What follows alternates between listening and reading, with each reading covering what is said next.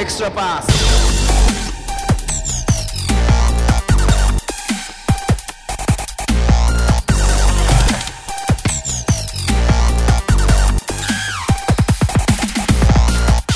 皆さんこんにちは。エクストラパスポッドキャストです。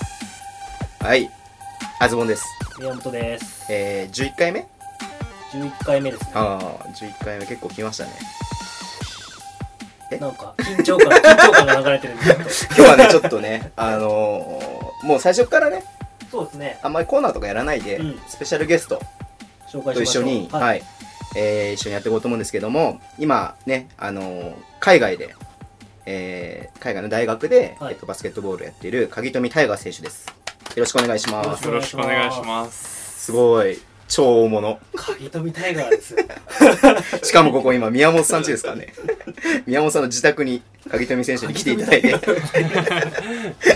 す3ごい年ね。前は思いもしなかったです。ああ、ありがたいですね。本当ありがとうございます、すご今い日ではす。ね。いやいや、こちらこそありがとうございます。はい。 まあ、簡単に、えっと、紹介をすると、まあ、はいさっき言ったように、今、もともとは、えースラムダンク奨学金で、えー高校を卒業した後に、うんえっと、大堀ですよね。大堀卒業した後に、えー海外の方に行って、で、そこから今、え1年前ですかからそうで大すね学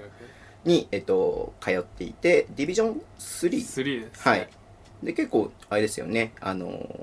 活躍というか、うんされているってことで、で、今、たまたまね、日本に、今、休みですから、大学。そうです、夏休みです。夏休みだ。なので、えーこっち来ているのでですよまあそもそもねこの間のワークアウトはい。で宮本さんがあのー僕も行きましたけれども えー行って、はいでそこで、えー出てくださいっていうふうにお願いして。世代世代ナンバーワンレフはティーをい、決そうめるですよね。あのはい、長谷川登はるいと、鍵富タイガーの戦い。すごいですよね。で、まあ、今日いろいろね、あのー今どういうことをはい海外でやってるのかとか、うんまあ、今後どういうことを考えてるのとか、まあ、いろいろ聞いていきたいなと思いますので、はい、もう根掘り葉掘り聞きますんで、いや、急に緊張してきましたよ、 なんか。すいません、よろしくお願いしおます。願いします。えっと、そうですよね。だから今、ボーディン大学ボーディン大学、ボボーーディンカレッジですね。こう、なんか、スペル見ると、ボードインって書いてあったんですけそうどで、すね。なんか、日本語訳にすると、ボーディンっていうボふうにーディン。あ、英語での発音もボーディンで。あボーディンですはいボーディンカレッジではいはい。大学とこで、えーやっている。で、もともとは、えっ、と、その、スラムダンク奨学金で、えー海外に行く前に、えーお父さんの仕事の関係で、長く海外に住んでいた。はい、そうですね、えっと、7年ぐらいもうし4歳ぐらいから小あ小学校6年の途中ぐらい、まあ、約7年間住へーニューヨークにはいませていただいてでそうするとなんかもう自分のこうなナショナリズムとしては日本人なんですかそれともアメリカのなんかああそれ難しいですえ難しいんですねそうですねなんかご飯とかはやっぱり日本に帰ってきてすごいホッとする部分もあるんですけどへーやっぱりこう居心地というかその何その建物のサイズ感とかどうこうくぐんなきゃいけあ なないるとほどか、ねあーそういうのをややっぱりアメリカの方がなるほ好きどだ。し、たなんかそすのでにこの狭いうちが。そうですね、やっぱり。電車のドア、き気抜いてるとドア当たるとか、あーそういうのがあるんへーで、やっぱりアメリカが好きですかね。 193センチはい、 93 193センチ、はいえ、小さい頃から大きかったんですか小さい頃から割と大きかったんですけど、でも大体中学校1年生ぐらいから、だんだん周りにこう追いつかれ始めて、170弱、170ぐらいで、でだんだん追いつかれて、で、まあ中2、中3ぐらいでみんなバーって一気に引き離して、聞き離してなんかそのウサイン・ボルトのこうなんかリレーみたいな、はい、トップランナーになったわけですねそこからそうねですねえー、すごいないやうらや大きいのはね羨ましいです羨ましいですね羨ましいこですの間、はいあのー、輪島エリア選手のお見は舞いいで病院行って、えなんか談話室っていうんですかえうんあそこに身長を測る機会だったからん久々に測ったら2センチ縮んでました、大学の時やそれは何があったんですかねばいストレスじゃないですかストレスが ストレスが縮むもんなのかな、ええで今ポジションとしてはえっ、とどういどこのポジションなんですかそうですね大学だとやっぱり23番2 3シ番ューティングアンドスモールフォワードで、はいまあいわゆる試合に出てウイングって言われるようなはい役割で。えー、でもうずっとそのウィングというか、まあ、シそュうーですティシューターみたいな部分もあるんですかえねっ。とチームだとどちらかといえば自分はこう切っていく切っていくみたいな感じあで、ーなるほどなるほはどい、でも全然もうオールアラウンドにいろいろやってるんで確かにね何でもできるうんっていう感じですよね確かにまあでも高校の時からそんな感じですもんねそうですねどこもまあ点スコアラーっていうか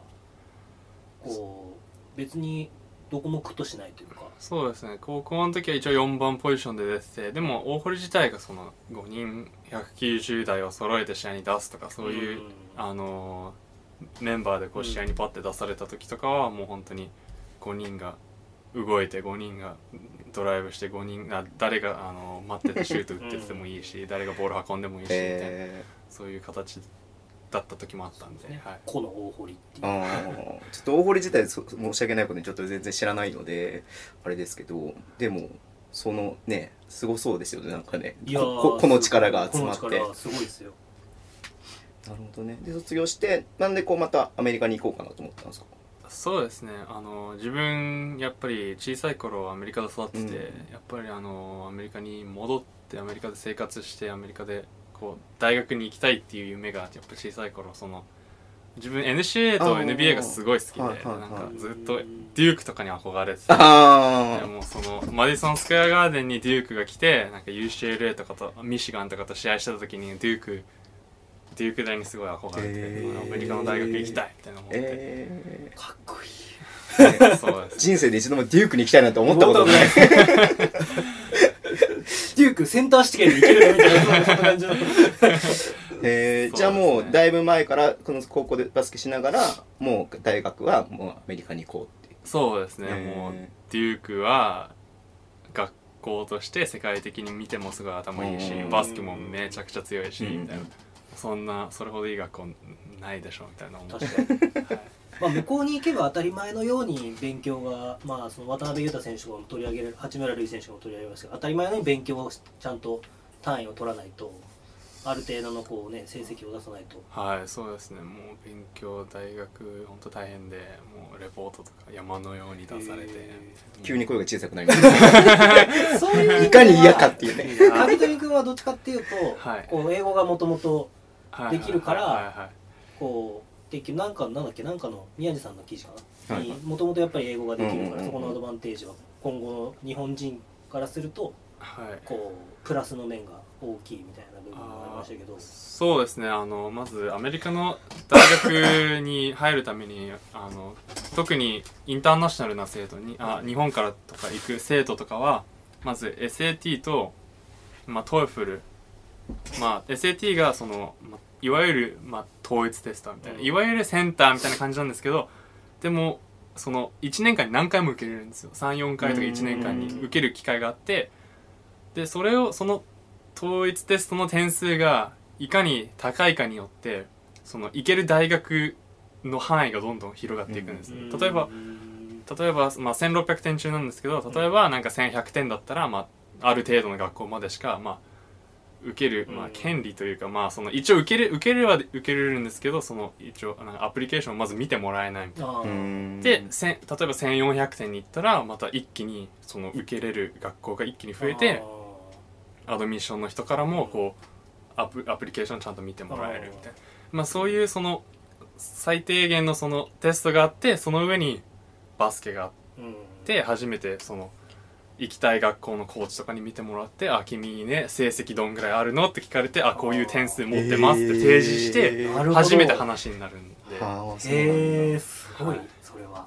でもさみちょっと僕も調べたらボーディン大学ってはいすごく優秀な大学というか、そうですね入学のはいその難易度がすごく高いところだって書いてあったんで、めっちゃめっちゃ優秀なんだなと思ったんですけど SAT は1600点中、まあ、1400以上はとあすごい取らないとなかなか入れないみたいな学校ですね要は日本でセンターでいう9割ぐらい9取らない割とダメみたい9な割以上ですあねー目安としてはめっはいちゃ優秀ですね、それは。そうなんで、その中でね、ちょっとその記事も僕も読んできましたけれども、そのいろんな他の大学にも受かってたけども、やっぱその、バスケのプレータイムをやっぱりと一番、はいそうであすねの、確実に取れて、かつ熱心に誘ってくれたところに行こうっていうところでボーディン大学。はいそうですえーどうですか、向こうで、大学で実際にプレーしてみて。そうですねめまあ楽しいですねとにかおーくあと練習もしっかりそのあのコーチがずっといてあのその結構日本の大学ってコーチが来れたり来れなかったりする日とかそういうのがすごいあったりしてあとなんか練習がすごい長くうんて、うんうんなんかその拘束時間がすごい長いみたいな,、うんなんかぶ日本の部活長いってそういうイメージがす ごいあるるんですけどアメリカの部活全然そんなことなくてへー練習は練習でちゃんと2時間とか2時間半でパッと終わって、うんあとはもう自分でウェイトするとか、うんその自分がシューティングしたかったらアシスタントコーチに声かけてちょっとなんかワークアウト手伝ってくんないみたいなことへをーこう言ってそういういい環境があってその自分の時間の使い方がこうすごい自由なんでうんそれがすごい日本の大学と違っていいのかなと思いますうん自分にも合ってるかな自分にも合ってるかなと思います自分に今必要なことを自分で考えてこうそうですねやる時間が多いはいはい、もし本当に宿題とかに追われてたらもう練習終わった瞬間もう帰って宿題やるっていうのも全然 OK すごいですしなんかそこの熱量が大きいっていうのはそういう日が結構あったってことですか そうですねやっぱり練習にで出る直前までレポート書いてていやでもまだ終わってないでも提出期限明日の朝みたいなあーで練習挟んでで終わらせなきゃみたいな、こえーうずーっとこう頭をよぎりつ つこう練習をやってた時もあたんどっかでスクリーンをかけた瞬間になんかレポートみたいな思い出になりましたね えでも普通にいわゆる勉強そのなんか何かこう研究してるとかじゃなくていわゆる普通の勉強なんですかそうですねレポートとかリベラルアーツっていうあリベラルアーツカレッジ専門学科みたでいなすうんうんみたいな学校でその好きな授業をまあ2年の後半で一応専攻をまあ確定しなきゃいけないんですけうどんそれまではもう好きな授業をへー取ってみたいないろんなじゅな方面の授業をこう経験してみたいな。でその中で、まあ、やってみた中で好きなのを専攻にするのもよし元から自分が興味あうる、んまあ、例えば経済だったら経済学に進むのもよしみたいなへー何でもこうありな結構学校ですね経済学部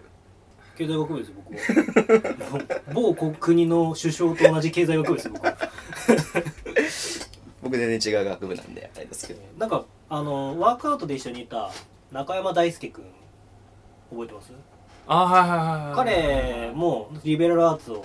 学んでて、はいはいはいまあ、リベラルアーツからそのリベラルアーツっていうのがまあ主にたくさんこう学ぶべき大学最近日本の大学でもこうそうリベラルアーツの学部ができて、はいはこう重要性だから今まで日本は文系だったら数学はほとんどやらないい、とそうかですね数理数系に行ったら経済のことは全く触れないとか、はいはいはいでもそこがやっぱり重要だっていう話がどんどん出てきて、はいはいはいでこの間ちょっと東大生の話を聞いて東大行って起業してる子がいて、はいそしたら東大に行ってる意味がないみたいなはいはいはい東大行ったところで別に東大っていうのはそのブランドなだけうで、ん東大卒そうっていね東大卒っていうのは欲しいだけで、っはいはいはいていう正直日本の大学に行っててもそんなに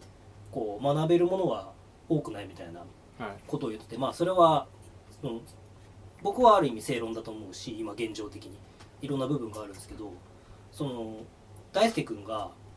ポッドキャストじゃねえやラジオをやる授業があるんですよああはいはいそうはいういのってあはるいありますありますラジオなやんかる1授時業間ラジオに突っ込まれて音楽何かけてもいいし何喋ってもいいからへー番組をやって地域のちっちゃい方のラジオ局の中で流れるんですよ学生のチャンネルがあるみたいへなー話を聞いたんですけどあーでもそラジオをやるっていうその全く同じような企画ではないんですけどはい一応自分あのー北朝鮮とあのー韓国のその問題、うんうんそうんうのん東アジアのそういう問題についての経済の授業経済まあ経済というか政治というか、まあ、そのその授業を取ったんですけど、うんその時にファイナルプロジェクトのなんかてなんかファイナルプロジェクトでなんかそのやっぱり北朝鮮の歴史とか韓国の歴史とか日本との関係とか、うんその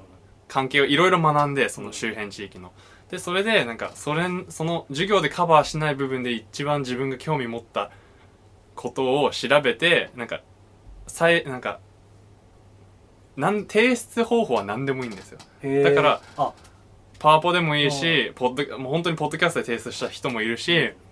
あのレポートも30枚とか書いて提出するのもありだし、みたいなもう本当にその提出方法が自由でなんか絵本とか書いてもいいしみたいなそういういうところで見たらやっぱりそのなんていうんですかねちょっと変わったという意味では、まあ、そのラジオみたいなところに似てるんじゃないかなこう伝えるということを対象者が誰でっていうのを想定して、はい自分でどういうふうに表現すると分かりやすく伝わるかみたいな、はいどういう方法で伝わるかはみたいなところまで、アウトプットのところまではい学ぶみたいな、、はいいいですよねそういう考えさせてくれるうんことってなんか意外とないなと思そうないっんでてそうなんですね自分で考えるっていうのなくてなんで今日こんな急にアカデミックな感じになってるのすかよないや僕ちょっと日本の大学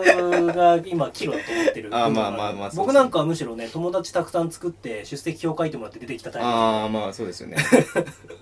まあその辺の教育のあれもねありますけども、うんじゃあ今度バスケとの両立はすごく大変だなっていうふうに聞こえてきましたけどそうです大変ですねそうだからこういう僕すごく思うのはこういうリアルな部分がうん渡辺裕太選手八村塁選手がうんうん NBA 行って大学通ってうん文武両道だうんうんうんうんぶあの勉強が大変だうんうんうん語学が必要だとかうんうっんて入ってきますけど日本にそこしか入ってこないじゃなういんですうかだんからそういうなんかリアルなところってうんうんやっぱり今回聞けるのが一番ああ僕の中ではちょっと興味深いなってういうん確かにねこう何になんていうんですかさっきの北朝鮮の話じゃないですけうどんね何やってんのか なと思いますようね、んだって下手したら僕らの方が北朝鮮のことしたらもう知らないかもしれあないもちろんもちろんもちろんそうですよ、うってん、いうのはえー、じゃあ今こう最終的にどういう学科学科に進んでこう専門、えっと、忘れ物だと思まっあ、てる北朝鮮の話をした後であれなんですけど、はい数学に数数学学にに進まない数学 にねえー、でも数字を理解してるってバスケットボールにもすごく通ずる部分ってあるんじゃないですか今の現代バスケットボールのそう数学的な考え方なんかこのえっとサッカーの話になっちゃいますけどイビチャ・オシムって2006年日本代表の監督やってその前ジェフ市原で監督やってた方は数学者になるかサッカープレーヤーになるかみたいなっていうのを2択でこう問われてたと問われててなるほ自ど分で考えてた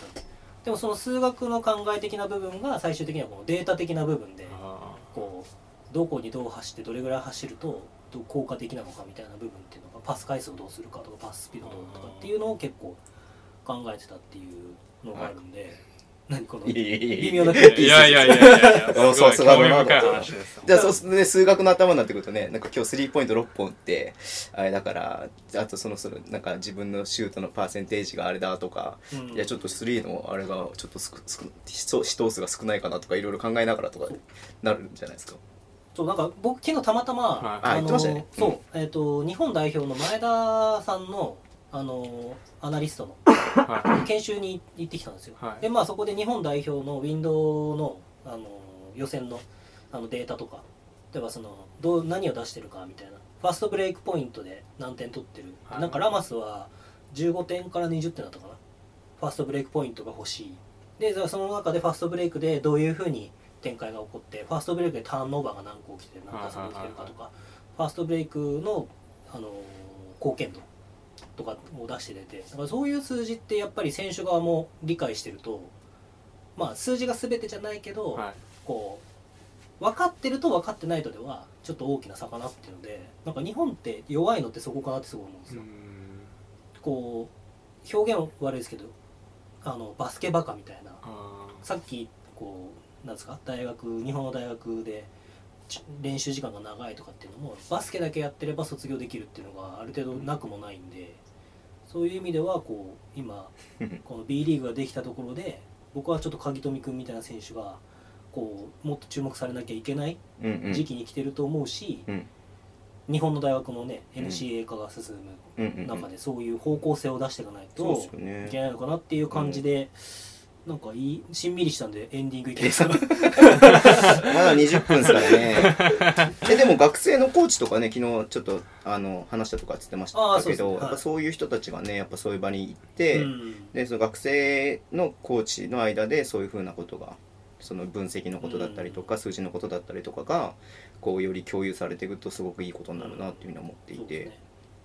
どうなんですかそのがアメリカでこうその数数字とかデータとかに基づいた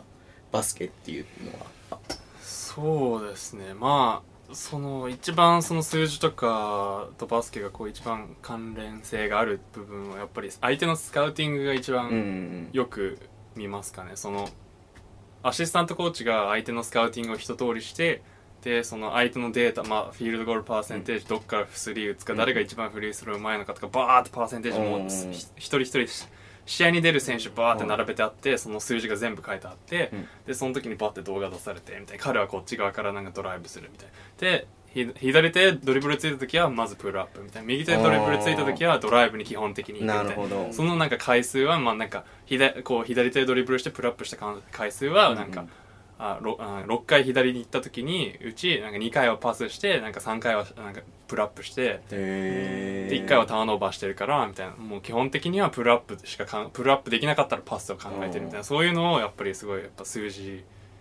のかん、まあ、バスケと数字をかん、まあ、関係してる中でやっぱスカウティングが一番使うかなと思いまそすれ毎試合毎試合ちゃんとぜ全部の相手です全部の試合全部の相手ですねその試合のスケジュールっていうのははいどういう流れなんですか1週間に1試合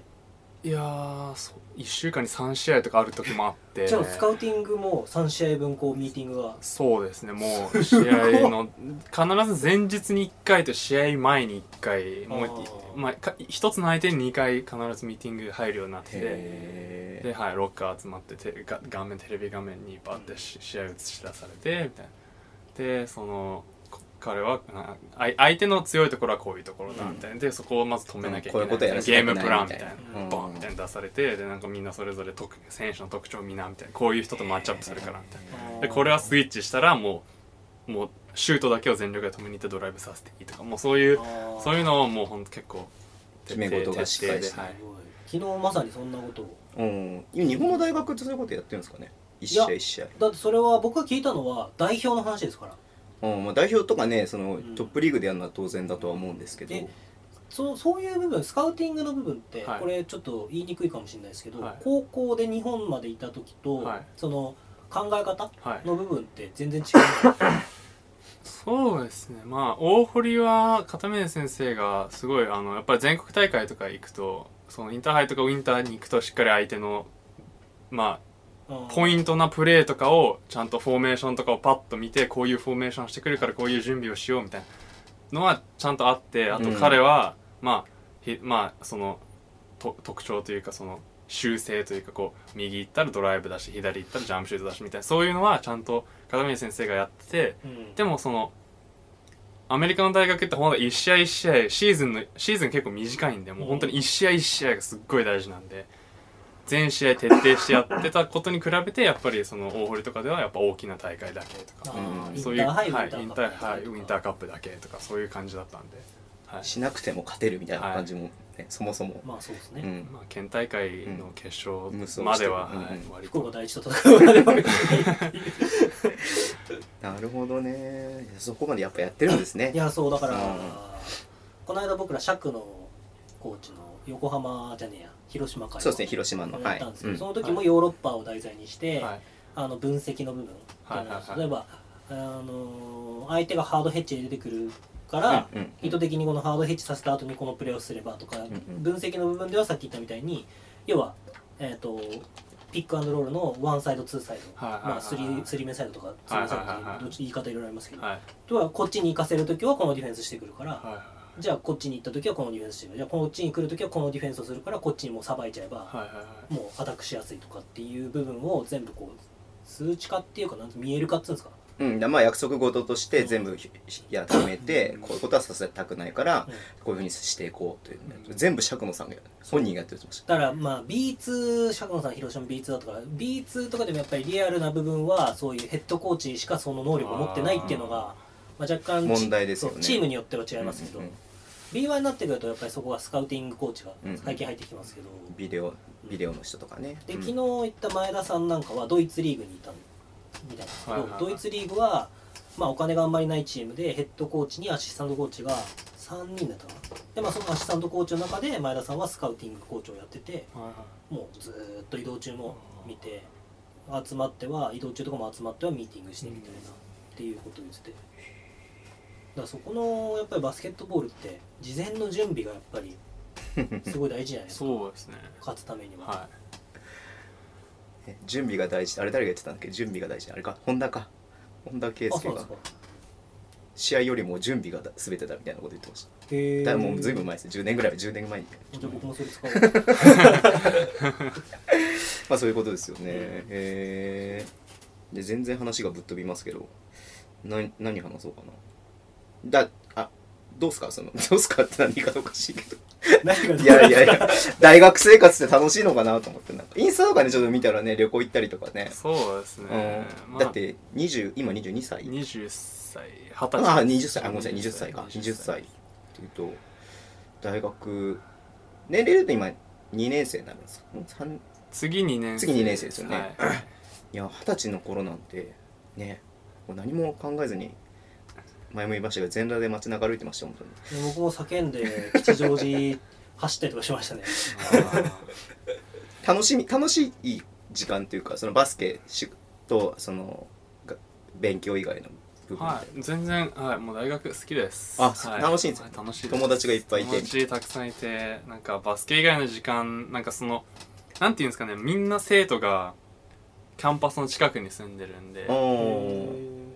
あの、寮か、あるいはもうキャンパス周辺の家に、家家を借りうてん住んでるみたいな形なんで、もうその、食堂に行ったらもういろんな人に会うし、みたいなへでーその人たちとこういろいろ話したりして、あ、初めましての人もいれば、あ、なんか、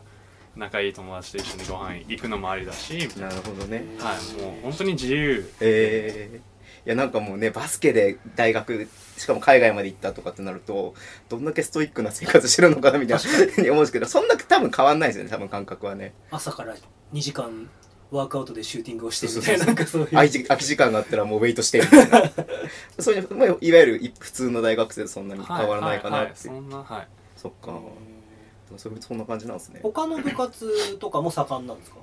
そうですね、まあ、一応、ホッケーとかがやっぱり、その、あお北だかの、らやっぱ北なんで、すごいあー大きい、あれ、あの、リンクがあって、へーそこですごいその、リーグ、リーグ戦のその、コルビーっていう同じメイン州のライバル校があるんですけうど、んそことの試合はすごい盛り上がって、あーもう満員で、早めにチケット取って、ええそういうのを見に行ったりるするんですか見に見に行きます見に行へきーますアメフトの試合とかも、はい、あってそれも、へーはい、バーベ横でバーベキューあそのフィールドのちょっと端でバーベキューしながら見たりしてわすげえアメリえカー、すごいなんかそれそうです そうねやっぱスポーツに対するなんかその熱量みたいなのは日本と違う感じそうですね、まあ、いろんなスポーツに本当力を入れててうんまあなんかその結果とかは別としてはいやっぱりその、もう本当に生徒の半分ぐらいがなんか何かしらスポーツしてるみたいな、えまあ、えククロスボカーイントンリーだはとか何名ぐらいいるんですか大学でボーディンどんぐらいいるんですかね2000人いちょっとちょっと確実ちょ ちょっとちょっとわかんないんですけどでも多分2000 2300,2400なんかうんこれ素朴な疑問ですけどよく前も言ったかもしれないですけど日本ってはいなんかすごい1部2部3部って聞くとはい1部が強くてはい2部が次はいではい3部が次みたいな感じではいとらわれやすいんですけどはいはいはいそうじゃないじゃないですかそうじゃないですねそのそこをなんかちょっとうまくうーんいやその大体 D1D2D3 決まるのは、まあ、学校の規模とかその、まあ、その大体ユニバーシティってつくところはその総合大うん総合大学でそういうところはやっぱりせん生徒の規模も多いしそのスポーツに使える お金費用が違うんうんうんでそれが D1 の学校にうんうんなりつつあってで D2 はまあそうまあいまあまあそそれよりまあある程度お金がそのスポーツにいつぎ込むあつぎ込むお金がなんか少ないみたいなで D3 はまあさらさらにお金なんかつぎ込めるお金の量が少ないみたいな。でただそれだけで、まあ、D1D2D3 が決まっててみたいなで D3 のチームが D2 のチームに勝ったり D3 のチームが D1 のチームに勝ったりっていうのはもうなんか練習試合とかでもなんか過去に何何度もうんあることではいだから D3 にいてもめちゃめちゃすごいメンバーが揃ってるチームとかっていうのもありあるんですよねありますありますごいありますあいつはやべえぞみたいな、うんっはいていうのがよくこう勘違いされやすいいやめっちゃしますよねだっうん部て、分なんで確 B1B2B3 みたいな感覚で見ちゃいますもんねやっぱりねそうですね確かあの自分今ネスカクっていうリーグにいてそのノノノースイースト、まあ、北東のその、ススモールカレッジのリカンファレンスでそんそこにウィリアムズウィリアムズっていう大学あるんですけどそこにダンカン・ロビンソンってあのレイカーズに一時期いてミシガンにその転校してミシガンでへーあの NCA の決勝まで行ってうんでもうそのウィリアムズってその D3 の学校ですっごいなんかもう無双してででへー D1 の学校がもう引っ張っ引ってでなんか欲しいみたいに言ってで引っ張って D1 のその NCA トーナメントの決勝まで行ったんででそれで NBA にも入ってるん NBA 入っでて、はえそもそもそれ最初になんで D3 の学校に入ったい、なもう本経緯は当多分運悪くそのコーチに見てもらえなかったとあなるかほどなるほどほんそのまあ勉強もしたいからウィリアムズに行ってみたいなで結果そのバスケも勉強もなんか両方すごいよ,、へーくできてなんかすごいすごい活躍してじゃあじゃあそのメディアが集まる舞台でも頑張りたいみたいな感じでな多るほど分ミシガンにパッて転校してへー全然わかんわかんないですよね知らないですもん知らないことがいっぱい情ある報がやっぱり入ってこないですもんね日本でだってね例えばですけどそれ多分適当にちょっと表現あるんですけど当てはめちゃうと、うん3部のじゃああ3部はなあれか関東2部の大学にいて、うんうんなんか辞めちゃってうんあれしたらあいつを諦めたみたいな、うんうんでなんかひょっこりまたね、うん一部に行こうとしても行けないじゃないでうんうすんか,、うんそういうなんかこう日本は移籍もこう中学にしても高校にしても大学にしてもやっぱり難しいし、うん辞めちゃう辞めちゃうっていうか、まあ、そもそも引っ張られることが入学時点でしかないから、そういう文化があんまりないっていうかただそういう部分で B リーグでもちょっとなんかその移籍っていうのがうんうんちょっとこうネガティブに捉えられやすいうんうんイメージがあってこうなんかずーっとそのクラブにいたのに3年ぐらいいたのに今3年やってるから多分いたのに引っ張られちゃうとステップアップなんだけど、うんなんかこう行かないでみた いなこうなんか、うんでもそれって行った方が絶対本人のためだし、そうですね僕らとしてもねうんうんステップアップだったらそうなおさら応援したいっていうのがあそうるでけどすねっていうのはえ影富君も狙ってるってことそういうのあるんですかどういやー自分はすごい今学校が好きであー本当 にあれなんですごい嬉しそでうまあ 楽しそう すごい 学校がすごい楽しいんで、うんあんまりそのまあまあ様子見って感じでもしチャンスがあったらですけどでも全然あの無理にししようと必死にはなってないですうね全然んえこれもう一個いいですか僕の素朴な質問どうぞあのサマーリーグやってたじゃないですか、はいはいサマーリーグでとかでとかそれこそじゃあ G リーグとかでディビジョン3とかディビジョン2のプレイヤーってどれぐらいの感じの雰囲気って分かりますうーんそれはちょっとわかんないですねでもあれじゃないですかあのディビジョン2出身の NBA 選手とかならしあのデリック・ホワイトとかあのスパーズにいたデリック・ホワイトとかは、うん最初 NBA あ NCA の D2 から始まって、で転校して D1 に行って G リーグ行って NBA 入ったとか、うんベン・ウォレスとかも確かあーへー D2 かあそうなんだ D3 ぐらいから始まってへえで NBA 入ってみたいなだったんでその。そのそのそのさっき言ったウィリアムズのそのダンカン・ロビンソンもシューターとして、まあ、ウィリアムズでやっててでミシガンに行ってから G リーグ入ってで NBA っていう道たどってるんで確率にいますあのじゃあ別に全くそこでルートが途絶えるはわいけ途じゃ絶えるわけではないうんうんうです、んまあねまあね大学ももちろんありますけどほ結局は本人ですからね、ないうんそっかそっかすごいなじゃあそそ今後はちょっとその大学4年間はもちろん大学にいるとは思うんですけどはいはいもはいはいその後こうどうしたいこうしたいとかっていうのを今考えてるのあるんですかそうですね今結構迷ってて何自分でなんか将来何したいかっていうのがすごい迷ってて、ええでなんかい多分3択あると思うんですよねで、はいなんか今とりあえず4年バスケ4年間できるじゃないですうんか、うんうんであと残り3年なんですけど、うんまあ、それをできる限りまあ全力で頑張って自分で行けるところまで頑張ってそれ次第でまあ B リーグ行くか、うんもしくはその普通にそのやっぱボーデンにすごいいい学校なんで、はい就職もすごい良くて、えーまあそのそのいわゆる外資とかはいはいはにい就職するためにはすごい有利な学校なんで、はいまあそのそれもしつつもしあの今数学専攻でやってるんですけど他の勉強にも興味を持ったらなんか大学院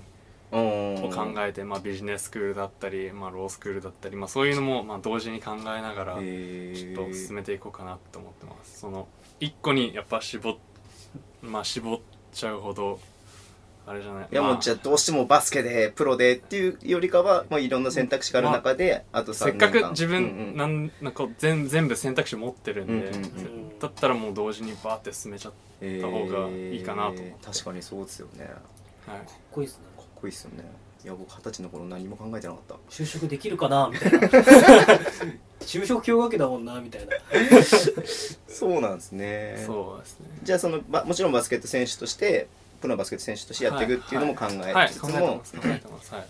まあその外資系の、そうですねまあ、でもでもバスケは続けますよねきっと続けねますはい続け ます向こうってどうやって続けるんですか例えばその就職したらはいその普通に週末とかのなんかそのリーグみたいなのがあるってことですそうですねやっぱアメリカに住んだらやっぱい多分ニューヨークとかまあ父親がよくそのバスケットボールシティとかその夏のストリートボールの大会とか、そういうのをやっぱりチーム組んでバッとか出て出てたりしたんで、へえそうあいーうそういなうるほどリーグもありますしそのプロじゃないけどなんかた楽しんでバスケしたい人たちのためにそういうのもありますし、か、うん、はい、へえ違うんですよ日本とはすごいっすそねこにはゴールがなかったじゃないんですよあの映画になってる なんだっけえなんすかそれ名前忘れしちゃったこの間え映画でやったじゃないですアかンクルドリューあそうそうアあーンクル・デルアンクル・デルみたいなそうそうそうそういうラッカーラッカーララッッカーカーとか本当にそのそああいう大会にん自分小さい頃出ました、10歳えとかな、へえ10歳以下の大ラッカーの大会とかがあってそこにポンと出されてチームチームまあ AAU っていう、まあ、くいわゆるまあ日本でいうクラブチームみたいなのはいではいポンとじゃあ出ようみたいなパッて出てみたいへえ面白いですよねすごいですね僕いつもネットフリックス情報言いますけど AAU のドキュメンタリーもあのニューヨークのプレイグラウンドのドキュメンタリーもネットフリックスありますよへえテレビ全く見ないけどそういうのめちゃめちゃ見るんで すよなめちゃ共感しますよわかります AAU もねあれ結構えずっといたあれあそうかでも小学生の時小学校のあそうか時はいなんかずいぶんえぐいせ世界みたいなそうですね、う今もうナイキとか ナイキとアディダアスディダスとアンねダーマーうで、んサーキットでもあそうってですよねへえもうすごいんですよもう青互いがへえなるほどねそっかいいっすねすごいな二十歳の時にそんなに考えてるか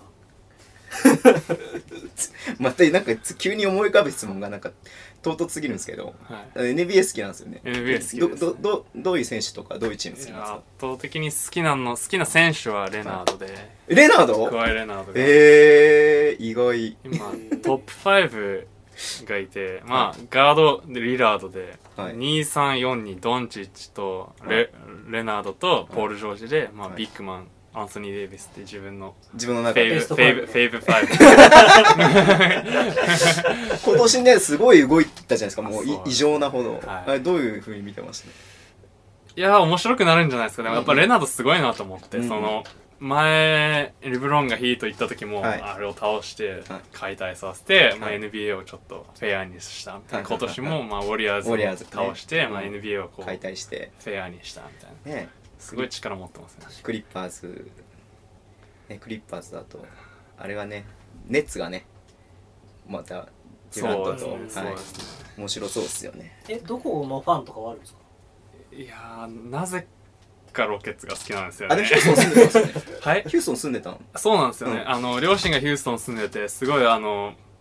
ヒュースロケッツの試合を見させてもらって、うんすごいなんかあのトヨタセンターの活気というかおーそれそのえ何そのホームコーターアドバンテージ感がすごくてへーもう全員全員あなんか全全面赤に染まってバーンみたいな応援するのがすごいへーしかもロケッツ強いん強かったんでもうほんとなんか全然自分ハーデンとかウェストブルックとか全然好きじゃないんです けどむしろむしろ 全然好きじゃないむ むしろ本当になんか自分がこうに嫌なタイプな選手なんですよ、へーもうすごいもうボール支配率なボあーール持つ時間が長いしうんなんかターンオーバーも多いしみたいな結構無茶するうし、んうんなんか結構そういうのに結構苦手な人なんでその全く自分と反する選手2人いるのにうんそれでもやっぱロケットロ応ケッ援ツは見しちゃう応援したくなりますよね。へ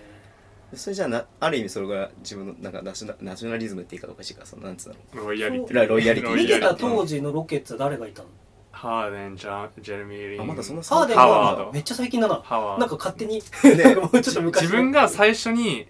ニューヨークに住んだ時に応援してたチームはネッツです、あーニュージャージーネッツですニュージャージーネッツね、はい、あのニックスは確かにホームだったんですけど、うんニックスよりネッツを見に行く回数の方が多 くて、へでージェイソン・キッドとビンス・カーターとリチャード・ジェファーソンの時にずっとあ熱いージェイソン・キッドがいた頃かあの3人がいた時にずっと見ててその時は本当にネッツ大好きで、うんでもなんかブルックリンに移籍したじゃないですか、うんんそうするとちょっとなんかちょっと元のチームじゃないなみたい なこと思っちゃってちょっと違うチームちょっと違うんですよねさらに今年変わっちゃうしねもう全然ねそうですねいなくなっちゃったからそうなんだ、えーまあなんかヒューストンロケッツにインパクトをこうそうなんですよなぜか、そうですねなぜかはいすごいなロケッツねまあ確かにでもねウェストブルクとハーデンなんてどっちがどんどんだけボール持つんだみたいなそそうれも見ものですよねターンオーバー何本するのって話ですよね二人合わせて我が強い2人が同時にコートに立って大丈夫なのかみたいなそうですねボール2つぐらいなら足りないねもん、そうそうそうボール3つぐらいでやる競技に変わっちゃうんじゃないかと、えーなんでレレナードは何で好きなんですかレナードはもう本当になんか自分なんか黙々とこうオフェンスディフェンス両方やる選手が好きあでーなんかそのなんか余計なこと言わないじゃないですかその NBA 選手なんかエンビードとかツイッターとかうるさいじゃないですかなんかそういうのがあんな自分あんまあれでもうなんかクールになんか静かに淡々と仕事をこなしてなんかそのじそのやってる姿をこうバーってせその引っ張っていくみたいななるほどねやってる姿で引っ張っていくみたいななんかっこいいなすごはいかっかっこよくて好きです職人っぽくて、はいはいなんかねちょっと不思議ちゃんみたいなイメージありますけどねそ日う本ですだねとそうですねあまりにこう発言しなくてそうなんですよね確かにレナード僕もレナード好きなんだなえそうなんですかいや僕だからあれなんですよ天の弱なんですよああだからラプターズ実はすごい好きなんですよら、はあこの間も語ったけど、うラプターズについてラプターズ好きなんだけど今年優勝しちゃったじゃないですか、いうんだからなんかね恥ずかしくて言えないのラプターズが好きですってちょっともう優勝しちゃうと違うんですそうよそうそうそうそういや好きなんだけど、うんなんか言ったらあなんかあ優勝したしねみたいなふうに思われるんじゃないのかなみたいなさあああだからだミかーら好きなハーんみでたしいょなみそうたいそうそうそなうそうーそうミーハーみたいに読言まわれるのれるが嫌だからいうん今言えないですけどでもやっぱラプターズ好きなんですよへトロンそうトなんだだからちょっと可愛いなくなったからちょっと嬉しいーあー来年勝てないだろうなと思ってあなるほどだかねらシアカムとねラウリーが頑張ってくれればそれでいいやみたいなー あるんでうんシアカムはやばかったですねシアカムやばいよねいやシアカムシアカムシアカム言ってましたもん ねいや伸びますよねだってすごいよねいやシアカム期待だなと思ってそうか宮本さん電波ナゲッツですもんねいや僕はヨキッチが好きなんですよああよき単純にデンバーは別に好きじゃない確かにヨキッチただヨキッチが好ききそう宮本さん僕はサクラメントキングスが好きなんで、ああ言ってましたよねはい、もう僕は J ビルの時にあ超絶インパクトを受けたそうっすよね時はちょうど10歳11歳ぐらいだったんで、うんディバッツクリス・ウェバーストヤコビッチであともう一人だっけただ僕はニック・アンダーソンが好きでしたけ どニック・アンダーソンシックスまで出てきたダメだニック・アンダーソンは俺オーランド・マジックのイメージしかないそうよですうんだから最優秀シックスマンがあの時シックサーズのアーロン・マッキーだったんですけあどー僕はあくまでもニック・アンダーソンだろうって僕は思ってたからね、見てる年代が違いますからねうん僕ヒヒューストンって言われたらアキーモ・ラジワンですからそうね僕もオラジワン出てきました あヒューストン好きでスタイルがどうちゃらって言ったらあオラジワンがいいんじゃないですか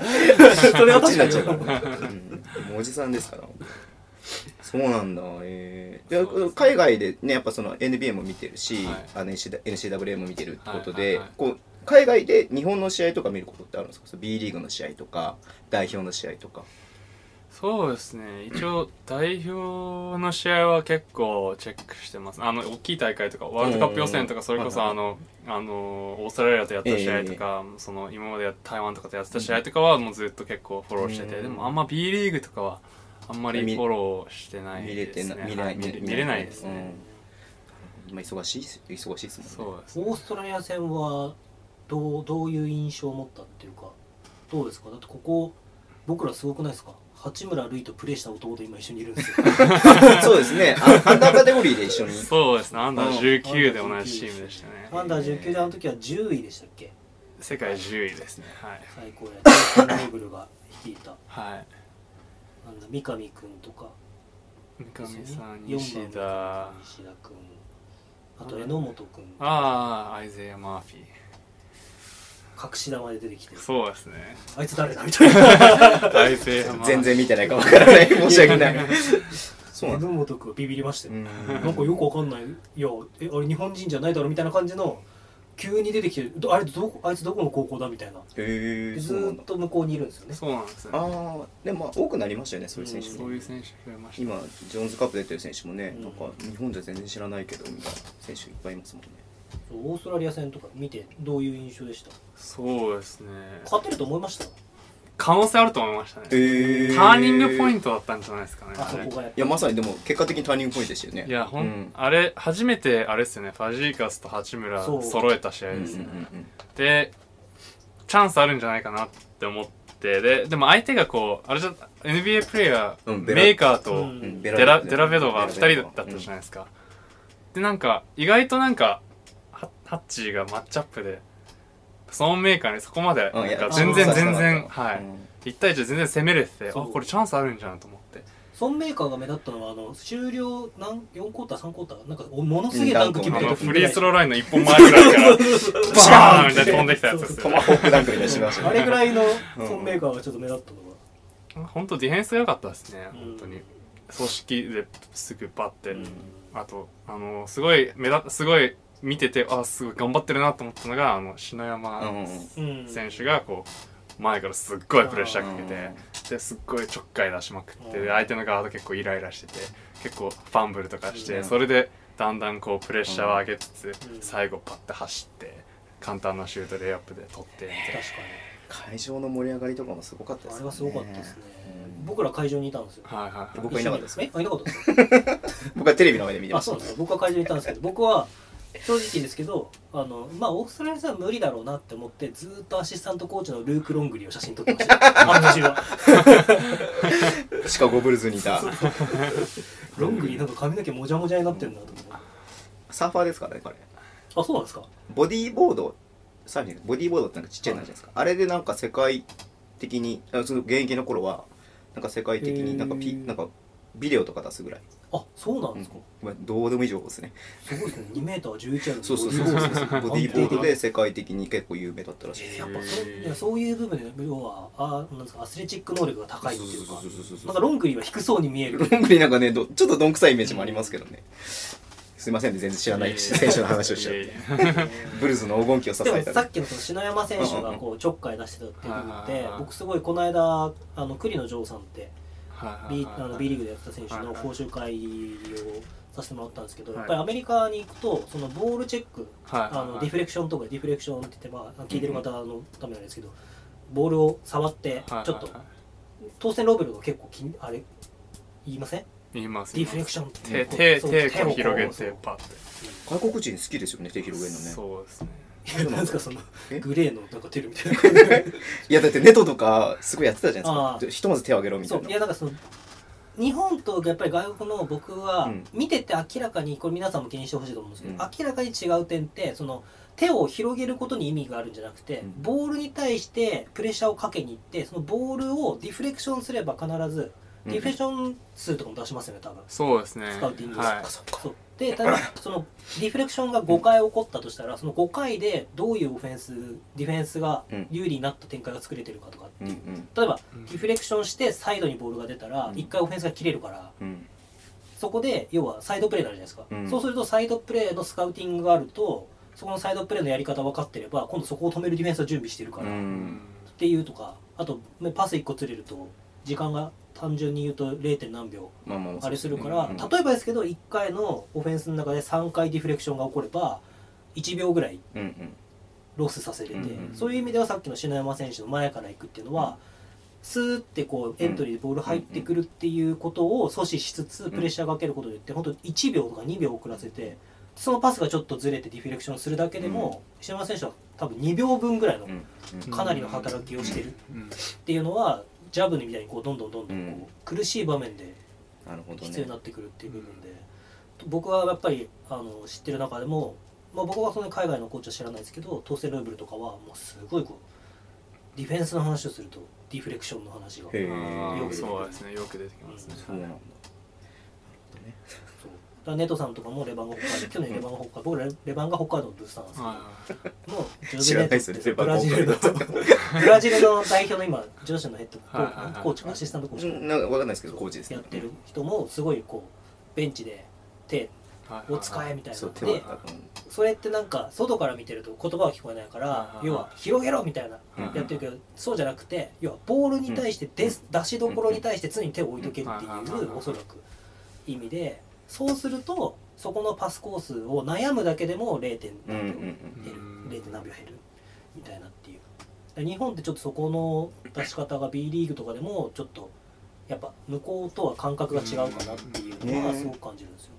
そっかなんかそういうのって言及されたりしますディフェンスの練習とか試合の中でそうですねもう小学校4年生ぐらいからもう当たり前のようにもうハンズアそッっプかずーっと言われ続 けてもう向こうにいるんですもんねそうだからなんですよバねスもケうゾーンとかはもう絶対ハンズアップみんなしますしもうすめっちゃコーチ言うんですよもうハンズアップだけはひたすら言わ言われ続けるんでえでそれでもうずーっと手を動かしてでだんだんレベルが上がっていくとこう手をこうこう予測してそのパスコースに手を手を入れて邪魔しろみたいな。って言われてでなんかアメリカ人すごいダンクをしたい欲が強いんですよへーだからそれダンクをするためにはディフレクションしてあ相手のその逆逆サイドのコートにバーンって弾いあーなてるほどバーン走ってって速攻でダあンクんまするりみ た速い攻なになればダンクできるみそたいうななんでもうみんな結構それをそれをしたいがために自分のこのそねうそうでもそれも別にポジティブなことじゃないですかそのチームが勝てそういうことでるすねチームが、んまあ、勝つためにそのディフェンス手広げてくれるみたいなでそのみんなダンクしたいからこうこう手広げてバーってもうスティール狙いに行ってみたいなハイポストとかバーってすぐディフレクションして取ってバー速攻みたいなそういうのがしたいからみんな結構へーアクティブに手は動いてますね、ダンクしたいっていうところからスタートとしてそこをディフェンス頑張ろうっていうのがある人自分もはいるんだそう見えますね、え 時にそのは発想面白いなまあでもそうです よワンマン速攻になったら自分のショータイムショータイムだし、まあ、確実に点はね取れるし目立てるしそうっすね女の子にモテるしねそれがね一番ね確かにえー、そうなんですね面白いですねだからまあちょっと昔のプレーになるけどやっぱりマイケル・ジョーダンとかすごい出してきますよねそうこですねうやっぱりディフェンスうまいデっすねィフェンスがなんせディフェンスがうま可愛いレナードもいねうん可愛いレナード手が本当にそう手流しで返しね本ちょんっ当てにねああいうのってなんかコツとかある考えたりとかするんですかいやーもうあパスもう持ってる人の目線見るしかないですよねこうパってうんパってどこにパス出すんだろうみたいなパってこう出しといて特にマンツーとかだとやっぱりそのボールを持ってる人に対してやっぱその手をこう出す出しに行くの結構ファールになりやすいんでうん難しいんですけど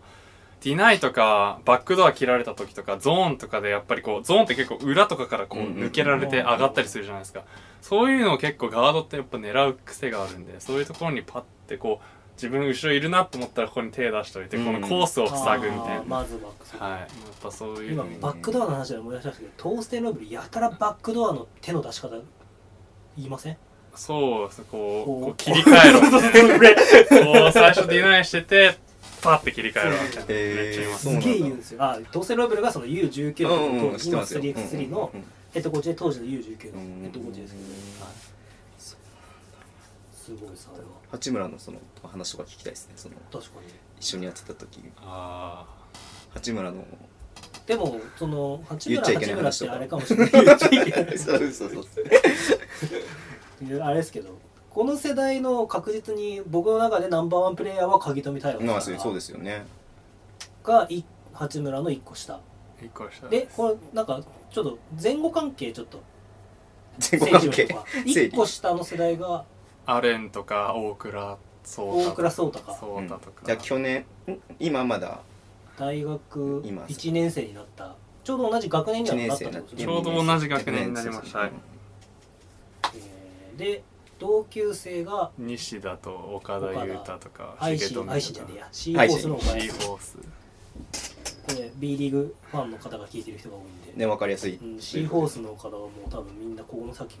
聞いてる方はヒューヒュー言ってる人が多いと思うんですけど ヒューヒューってどういうことですかわかんないですけどえなんか仲いい選手がいるんですか仲いい選手ですか日本に今いる人であもちろん同級生とか仲いいんでう同すか級生はな基本同級生西田とか、うんあのまあ大堀の人たちはみんなな基本的に仲良くてあと他校だと誰ですかね赤穂くんとかわかりますライターライターおおえっ、と青学今青学ですめちゃくちゃいい人でへえー超優しいし1 9 5ンチ190もう顔からして優しいですもんねそうですねめちゃくちゃ優しそうくなんてだすごい好きですねすごいちプょレーヤーするねうど、うん、市船が彼を P ポイントガードにしようとして頑張っはいたはい時ですよね、本当ねあと先輩とかだったら中村太一さんとかおーあーちょうど大堀の大堀の1個上で一個上す1個上ですそっか一個そっかちょ先うど先輩も先輩もでも有名なプレイヤーが多いわけですもんめちゃくちゃ好きですねねジョーンズカップ出てましたね出てましたもんね、、はいはいい仕事してましたよねへ優ーしいですねすご いよなえその U16 の時は、はい世界大会キャプテンで4位です逃しました チ四ャ位ンですねスあったのに逃しました、ですよ準決勝で台湾とやってよもう4点差で負けたんですかねもういけたんですけどもう最後最後で相手のディフェンスに固められてなんか固められて負けま したね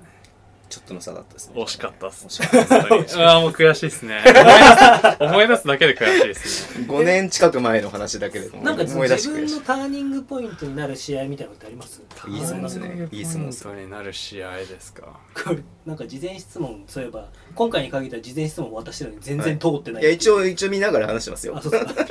ーニングポイントになる試合なんかそれこそなんか悔しかったとかはいこの試合は自分でもう無双してめちゃめちゃ覚えてるとか、まあ、それこそうねん地区の最初の試合とかは無双ししちゃうでしょうけどうーん一やっぱ1年生のウィンターカップが一番印象に残ってるんじゃないですかあーねやっぱ準決勝でやっぱり1年生としてそのやっぱりそのベンチから出ていってて、うんで一律船橋と準決勝に当たっ準決勝で当たって、うんでそのその時の一船のそのエース的存在青木太一さんとマッチアップすることになって、東京サンレイブス今うんはい、であのその時にそのもう前半で20点ぐらい取られてたんですよ、でもうなんかやばいなみたいなでもマッチアップなんかしろみたいなお前ならいけるみたいな言われてバッて出出さ れてで 中学卒業したばっかりの一年生すごいですねそれは 片身でコーチに言われてそううですねすごいっすねでなんかもう本当に必死でもうもう相手が相手のドライブとかにもうただ必死でコースに入ってってもうなんか、後のことは考えずもうブロックとか飛んでくれるということを信じてもう必死でただひたすらコース入り続けて、もうなんかドライブさせないように頑張ってでまあ終盤結構相手のバスカンとかスリーとかが続いて結構、点差が縮まった時に津山さんにあ次のピックなんか次の平へのピックた平平翔吾さんのああでのピックなんか絶対ヘッジしろみたいなハードヘッジしろみたいな言われてでバーッつってその平さんがこうドラドラこうバーッドライブしてきてそれに対してヘッジして、うんあボール取れると思って、うんパッてスティールしてで最後レイアップ決めて結構接戦を制した試合でそれがすごいいまず印象に残っててその1年生でその初めてそあのー全国の舞台でこう初めてなんかちゃんとこ貢献うでいきいたいい仕事をしてそのの活躍できたっていう試合がそれで、うんでそのその次の日の決勝戦でそあれのはすごい試合ですすごいなんか自分はすごいその前日結構頑張ってたんで結構やる気あってその増田さん結構ファウルトラブルになって、交代で出てってでハッチにつくことになって、うんみたいなでもう わーみたいな今の間でハリバックしてペイント入ってマッチアップしてブワーみたいな右ドライブされてもう頑張ってついてったんですけどボーンって肩当てられてグッて決められてえピーみたいなバスカーみたいな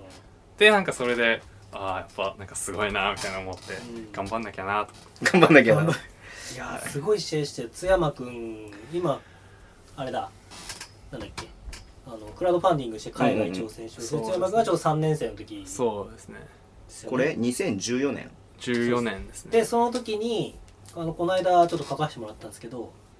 87バスケットボールラボの方で、うんえっ、と準々決勝で登能さ代と当たっん登さんてあはい長はいはいはい谷川昇選手はいはいはいの白熱と,、えっと猪狩渉選手うんうんでその時のプレータイムが猪狩渉選手が29秒鍵富平が29秒 なるほどねなんかそう気が合うなこの2人とも見とこう後でそなうんかフルで YouTube に上がってますあ本当ですか、うんこえれ明星と堀ですよねあ決勝ですそれは決勝ですそれ決勝、はいあの決勝は最後本当にね15番のそうですね野口君がぐら群馬かながピックで吹かれてさそうっきちょっと話してましたけどあれはもうあのゲームも一進一退だったしへえ能代戦もすごい印象残ってますね最後の瞬間がすごい印象的でしたねその大堀対その能代っていうのもあって、うんそのなんかこうこう結構留学生トレンドが来てたじゃないですか、うんそのその桜ヶ丘とかがずーっと上が,、うん上がり続けてきてて、うんみたいなで第一とかもずっと勝ち続けてて、で久しぶりにその何能代が上まですごい上がってきて、なんかこう伝統校と伝そ統う、校んそれでこう大堀対第一みたいなあ大堀対その能代みたいになっうて、んですごい能代もすごいなんか粘ってくるんですよ、うんこう引き離そうとするんですけど、んすごい走ってきてかくなんかベンチから出てくる選手も一人う一人ん仕事ちゃんとやるしみたいなスクリーン回ってきてスリー決めるみたいな、うんリバウンドめっちゃ頑張るみたいなそそのすごいしつこいバスケですっごいついてきてでなんかそれ結構振り払うのにすごいなんか苦労した試合だなってすごい思見てて思っててなんかすごい勝てるかか勝ちそうな試合だったんですけどなんかなかなかこう気持ちよくいかない試合でこあうー結構なんかきすごい苦しい試合をこう終わってやっとブザーが鳴ってあ勝ったってなった時のその東京体育館の歓声がこあうーその前の年の鳥肌立ちそゃっ のその前の年のその決勝とかよりもなんかすごいなんか歓声と確かかにその拍手がすごかったなと思って、うなんかたなんかこうある意味すごく待ちわびたセンターコートの試合っていうかあれはおーちょっと僕は現地にいなかったですけど、うん僕はその前の東海第4対能代工業は現地で見てたんですけうんど、うんこうやっぱりちょっとね前だったら決勝でこう当たるようなうんそう2チームのあれがこう能代が何年ぶりでしたっけ178年ぶりだったかな、はいセンターコートに戻ってきたんはですよ、いで本当歓声とその拍手のうん音がすごいなんかブワーみたいなこうあの時はその後能代2年後全国3年生の時か全国出れなくて平成が出てきちゃうけど、はいそうですね初めて、えっと新人戦の決勝リーグ県の決勝リーグで平成に負けてうん50何年ん違う何何年ぶりだっけな県大会に負けうんうて、んでその後53年ぶりとかで能代が全国大会を逃すってういうんのが、ストーリーがまあ続くんですうけどんい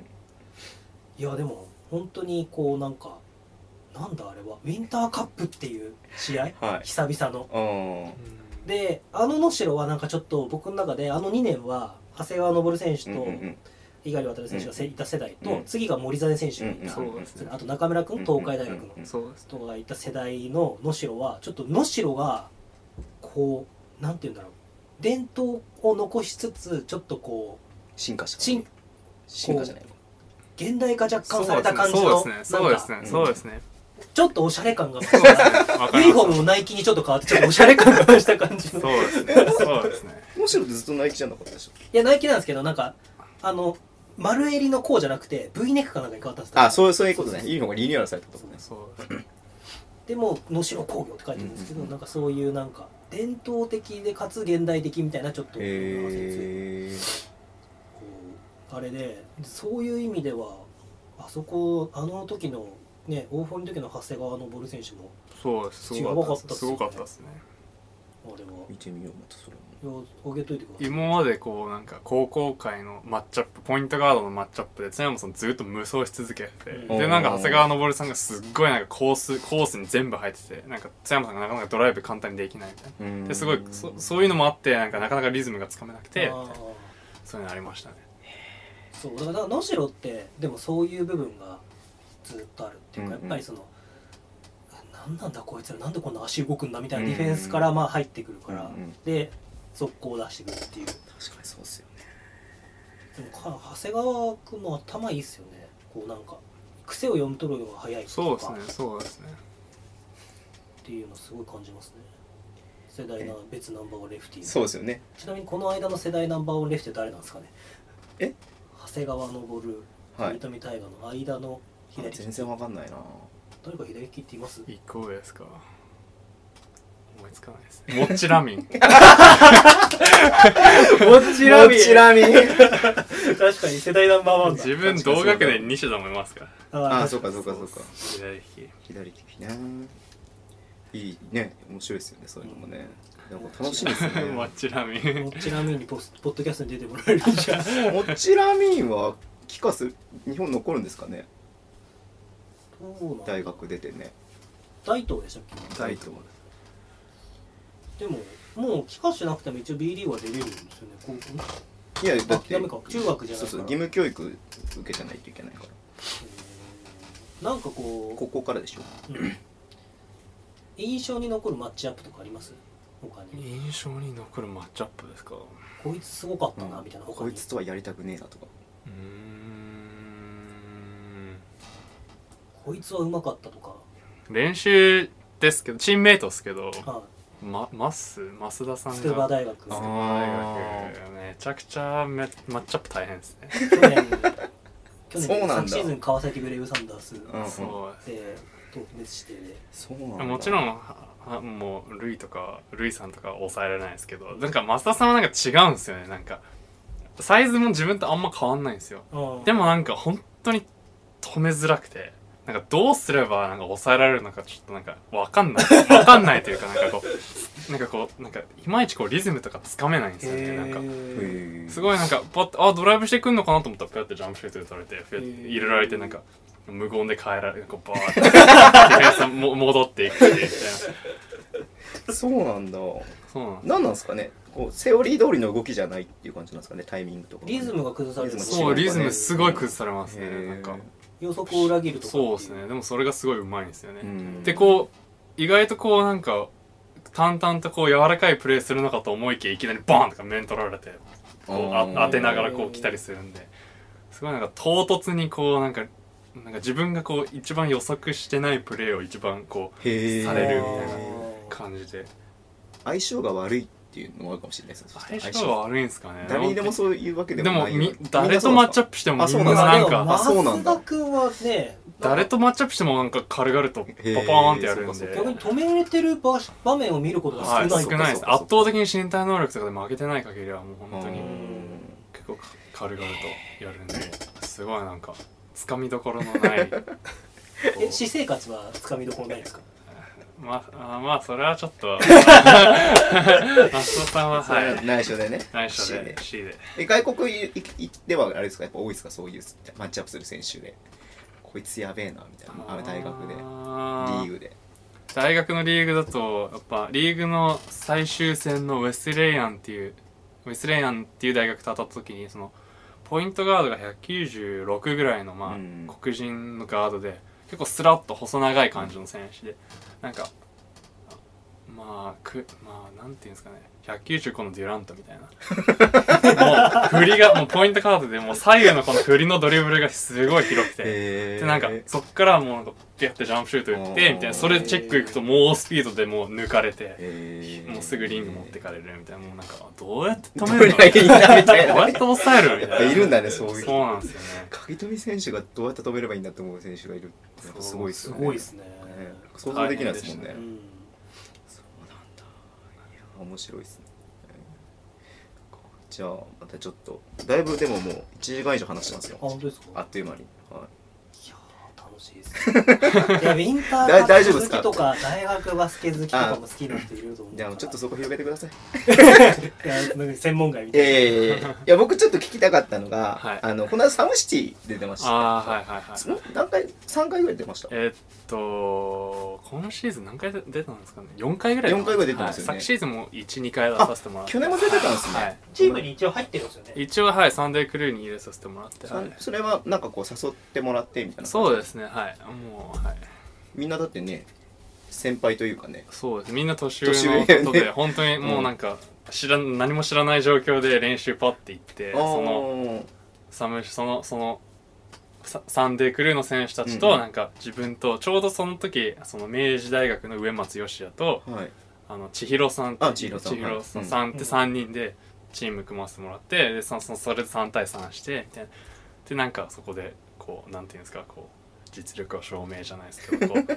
やってやってまあこう そのチームに勝ってへでえなんかそしたら「ああじゃあ今度はサムシティ出て」みたいな言われてへえ「あはい喜んで喜んで去年あれも出てましたよねえっとオールで」俺出ましたはいあいやだって僕のタイムラインツイッターのタイムラインにはい「鍵富大河がいる」みたいなのがすげえ出てきて「え鍵富大河がいるの?」と思ったらその次「テーブス海がいる」みた いなそうですねテーブス出てそうですね去年はアンダードッグと当たってうん相手に長谷川智也と一岡一岡翔翔がいたといたねはいいてちょっと厳しかったで すねちょっと厳しかったですねーそうなんだいやでもサムシティ全然違うじゃないですかやっぱ3人制5人そ制うですねで全然で違う違う競技ですねはい、で特にねサムシティはどちらかというとなんだろうストリート感が強いから見せる感じではいすね、あのまた 3x3 プレミアとははいはいもっとも違うじゃないですか全然違うですね、うんはいうんうんそこにこうなんかいなんでこう挑戦というか参戦したのかなってすごい気になってるんですけどそうですねまあただ単にもうすごいバスケが好きなんでただそのサムシ誘われたからそうそうサムシティっていうそのなんか大なんかこうだんだんこのバスバスケがエンターテインメント化とかはいはい知ってて えすごいそういう環境が面白いなと思っおてーただ単になんかいやまあこうドリブルとかで見せるのもいいけど、うんうんなんかこう自分は自分なりのスタイルでバスケをそのバスケをしたいから、うんまあその一応バスケなんでうんその何しても OK じゃないですけど、うんうんいいいいくらサムシティだからといってポストプレー禁止とかいうルールはないしないですみたよいなないですよね、うんなんでもうなんかそういう自分の力をまあそのそういうそれだけそのドリブルして見せるだけがうんうんバスエンターテインメントのじゃないんだうんようんみたいなことをこうえちょっと思ってこうパってー、なるほどね、はい普通にバスケしに行ってますかっこいいっすはねい楽あしー楽しみにはいいやでも鍵富君のはいあの普通のあのフェーダーウェイ気味うんのうんうんジャンプショットうんは芸術ですよね。そうです かそうですかいや思いませんいやあれち超綺麗なんか逆にまあ僕のレベルで言うとあれだから逆にあれこそどうやって止めんのっていう僕からすると、うんあーあれは駆け引きなんですよねこうまず、まあ、ミドルミドル側に行った時はこうフェードアウェイ一発するんですよ、うんでいあれ駆け引きでフェードアウェイすると後ろに飛ぶじゃないですか、うんなんでこうそれを予想してこう足詰めてくるんですよそうんそあのーこの前足を、うんその瞬間に自分ターンが好きなんでスピンがすごい好きなんで、自分の一番強みはあのフェードアウェイじゃなくて本当はスピンなんであえーそれをお見せたびいそれをおびき出すためのいあ1個目な1んです個目のへー一個目の布石なんですねなるどほどいやでもなんかそのフェーダーウェイが印象深いっていうのはじゃあ僕の感覚は間違ってないっていうか間違ってはない駆け引きに負けてるんですね僕はそうそうそうそうそう引っ張られてるんですよそう引っ張られて自分はスピンがしたいんで、うんベー試ス合ベース スラピインがしたいってン こんなこと言うのもあれなんですけどそうそうなんですよ、じゃあ自分はそそうれなんをで見すせて、はい、おびきそれ出でしてこう行くと飛んでこなかったらもうここの空間空いてるんで打て打るて打てるてしででももしこう寄ってきたらこのよバッて詰めてきた瞬間ここくるくるっっとていってターンしてあーリングから開きなんでうんじゃあ俺のスピンを見てくれってことですねあそうあまあそうそうじゃないですか コート上にいたらねそうなんですよねえーいや好きなプレーっていうとそうやっぱスやっぱそうですねそのポスポストのスピンとそのやっぱそのフェードアウェイでの駆け引きが好きですかね、えーあと、うん自分結構ボール運びとか好きですねあそうなんですね、はいこう相手がこう構え構える前にポンポンポンってこう運んでいくのが好きです、へえ簡単にヒュッて点数取るのが楽しいですねなんかこう大堀って個のイメージがあるので、はいはいはいその個人スキルんなんか外国人のスキルコーチも来てましたっけえーっとイーさんって韓国のなんか元代表の監督が、うんはい来てて、はいそうなんかこうすごいあれどうなんですかねなんかこうやたらドリブルが多い世代とやたらドリブルが少ない世代って言いませんなんかうーん僕の印象ですけど例えばどんな台が多かったですか最近の横地君とかあい やなんか言いにくいけあどまああなんいやかそそれすごい片目先生に言われてなんか自分も言われてなんか横っちほんとドリブル多いんだよなんかいやでもすごい言いにくいんだけどこういや誰も聞いてない ですこうなんかそれこそ鍵富君とかがいた時ははいはいこう役割がぐる確かにぐるぐる回ってるだけではいはいなんか誰かがポイントガード的にやってそういう彼がエントリーで多いとかはあるけどはいはいはいハーフコートで多いとかはあんまりないっていうああ確かに確かにそうですね津山さんの代とかほんと津山さんがずっとボールドリブルしてる感じでしたもんねまあチーム本当によるんじゃないですかねその、まあそう5ですね人がそのある程度均等な力を持ってこうき切ったりシュートあの1対1とかできたりするとやっぱボールシェアの時間がやっぱあれなんでうん分担されるんでやっぱドリブルの回数も一人一人がどんどん減っていくし、うんみたいな逆にその横地みたいに1対1が一番強い選手が例えばこういると、うんやっぱそこにボールが集まった時うに、やっんぱこうやっぱさいこうゆっくりこう,、うんこうドリブルしながら1対1しちゃうっていうやっぱうんチーム作りの修正がやっぱ出るんじゃないですかね。そうなんかこうドリブルシェイクがこうす好きっていうかそうですね。こう彼はねまあそれが魅力なんだけどはい。なんかこうこうこうこうだけどこの中でもちょっと違うっていう、はいはいこうなんか生かし方が違うっていうのはどうなんどうどういうふうに見たらいいのか僕もなんとも言えないですけどそれを狙ってたらね片目でこっちで怒られ るから 片目まあでもね、やっぱり戦術ありきのものじゃなくて、選手ありきで、その選手たちを一番生かすための戦術だったりとかするので、もうそれどんどん違うっていうのは当然じゃない個人ですか。的に、まあ、批判っぽくなりますけど個人的にあの高校ですごく嫌なのはあの走ってパスランだけで全てを終わらせてしまう学校もあるんですよ。うんこうディフェンス頑張ってリバウンド取ったら走って走って走ってレイアップみたいなでもそれは正論なんだけどそこが止まった時っていうのが大体16ベスト16とかうん全国まではそれで出てくれるけどその後が続かない学校が多い中でちょっと大堀はこう若干全国の中でも異色っていうか、うんてかなんていうんですかね強強さの中にこの間あのーティーズの広和さんが言ってたんですけうんど、うんえっと、強さの中にそのスタイルっていうのもやっぱり確実にあって、うん各々のスタイルがちゃんと確立してる中でこう進んでいくとやっぱりそれは魅力になるし強さになるしっていうだから大堀の選手たちが上がって大学とかにステップアップした時にやっぱり注目される選手であり続けるのってその大堀スタイルがちゃんと確立してる部分があるんだと思うんですよ。うんこうどこに行っても通用する子っていうのを持ってるみたいなそうですね風宮先生がなんかインタビューで一回言ってたんですけどその一回たなあのそのその風宮先生がすごいその苦しいその監督になってすぐ結構なんかあーなかなか勝てない時期があって、その時になんか田中先生が田中先生がこう言った言葉がその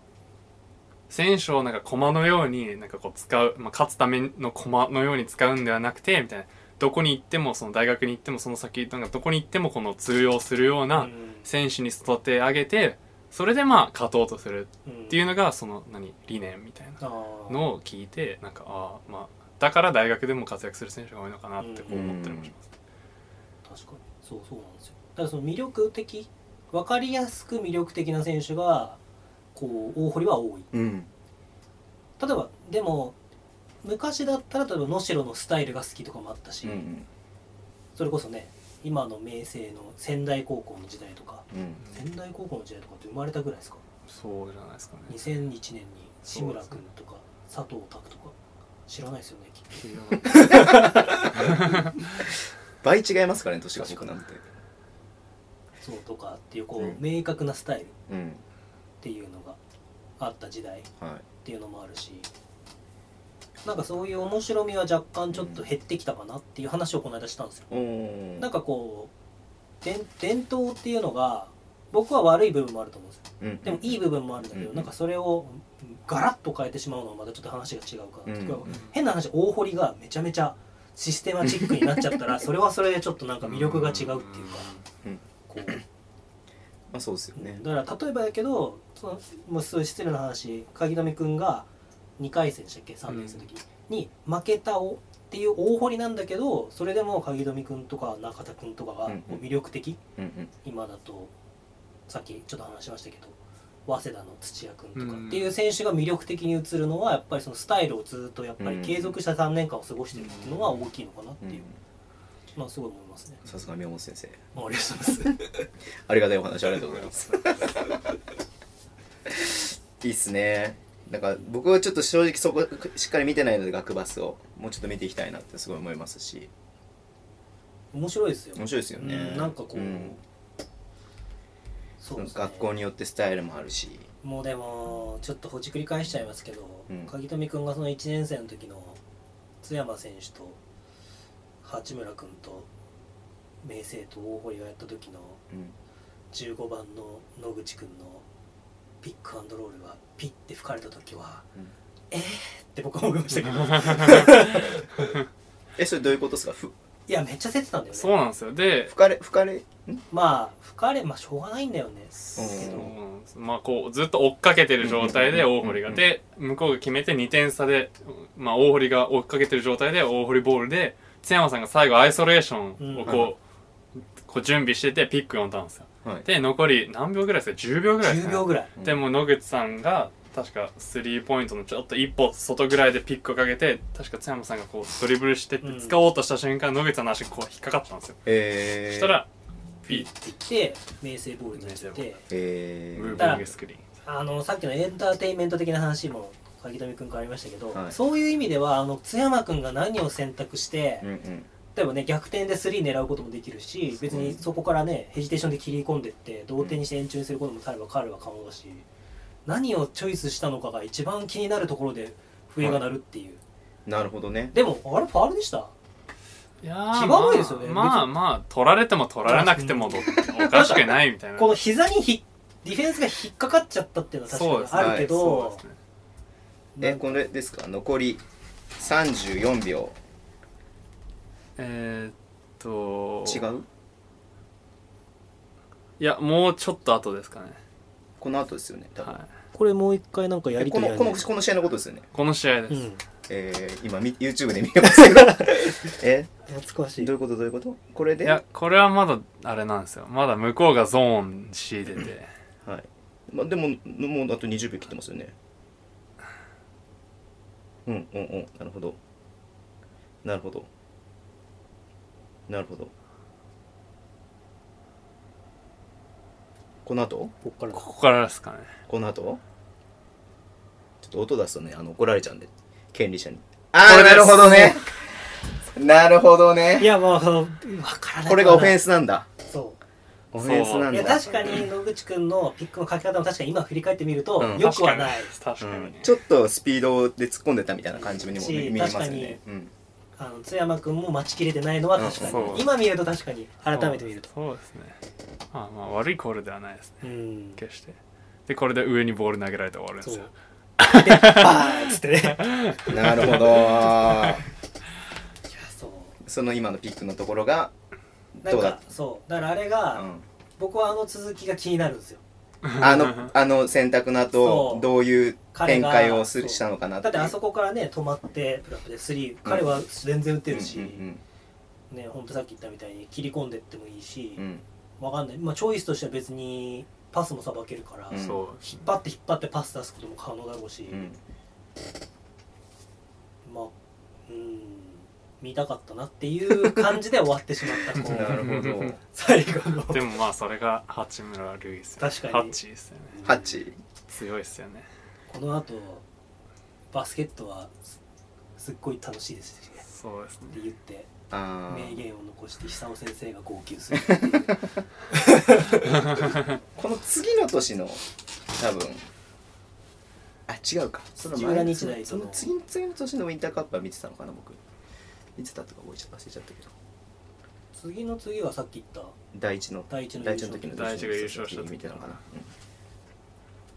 やーそれもでもその時にまだ高校生なわけですからねそうですよそうつい最近の出来事ですね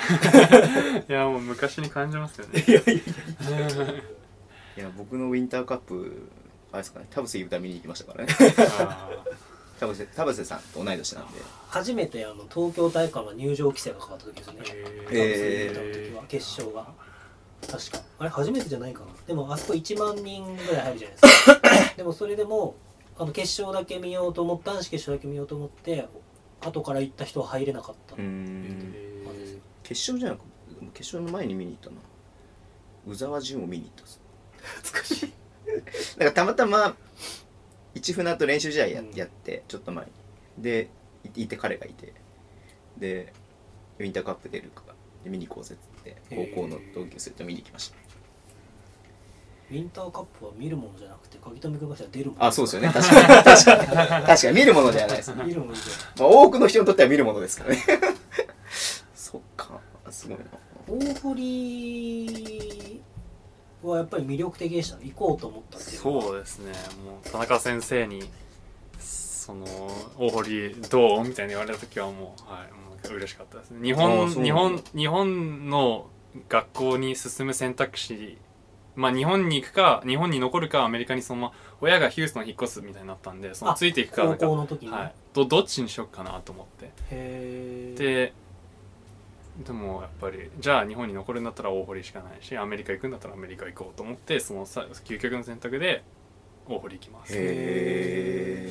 えすごいそうじゃあもう大堀以外は考えてなかったそうですねあんまりそのえ、ま他からも一応声はかかあったんはいですか、声はかかってましたけどかあんかまるより、はいそれ、もうそろそろ ですよね。それは怒りますよね。え、じゃあななんでその大堀しかなかったっていうのは、なんで大堀が良かったうんやっぱそのウィンターをウィンターカップを見させてもらってその雄星さんとはいはいかはい杉浦雄星さんとか青木康則さんとか葛原さんとかがその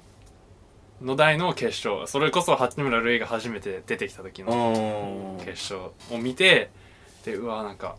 すごい大堀なんかすごいなんか子がすごいなんか個人ですごい頑張ってるうんし、なんかチームなんかすごいその応援その日本の高校の応援団とかあるじゃないですうんか、はいそのあのメガホンでこうんうんううん応援する、なんかそれとかもすごいかっこよくてへえなんかその環境そのその雰囲気がすごい好きでじゃあ大堀行きたいなと思っそうなのえ中学校の時てははいどこら辺まで行ったんですか、都で2回戦とかですかねあそんな感東じだったん京ですか都大会2回戦とかですかねあの時は誰の時だ実践学園とか梅ヶ丘とかがち強いょうど出てきた時実 強い時践がちょうどじ実践が全国3位とかですかねああ田中彰とかはいはいはいはいはい静岡のうんうんうん、はい浜学で優勝した時のなるほどえーえじゃあその時ってはい自分で自自己評価今すると、はいそんなに自分が優れた選手だったっていう印象はない全然はいなんか他のあんま梅ヶ丘のやつらとかの方がすげえな一応ジュニアオールスター入ってて、ううんんでなんかジュニアオールスター自分なんかあんま出番なく終わってえーそれすごい不満で 俺もっとできんぞみたい なちょっとそれが不満で結構なんか、へーまあちょっとねある程度まあ結構根に持ってたんですけど手に持ってでたもなんかでもなんかまあ結果まあ蓋開けてみてみたらまあ大堀行ったしみたいな,、うんうんなんかまあ結果的にはまあ自分いい学校行ってみたいな、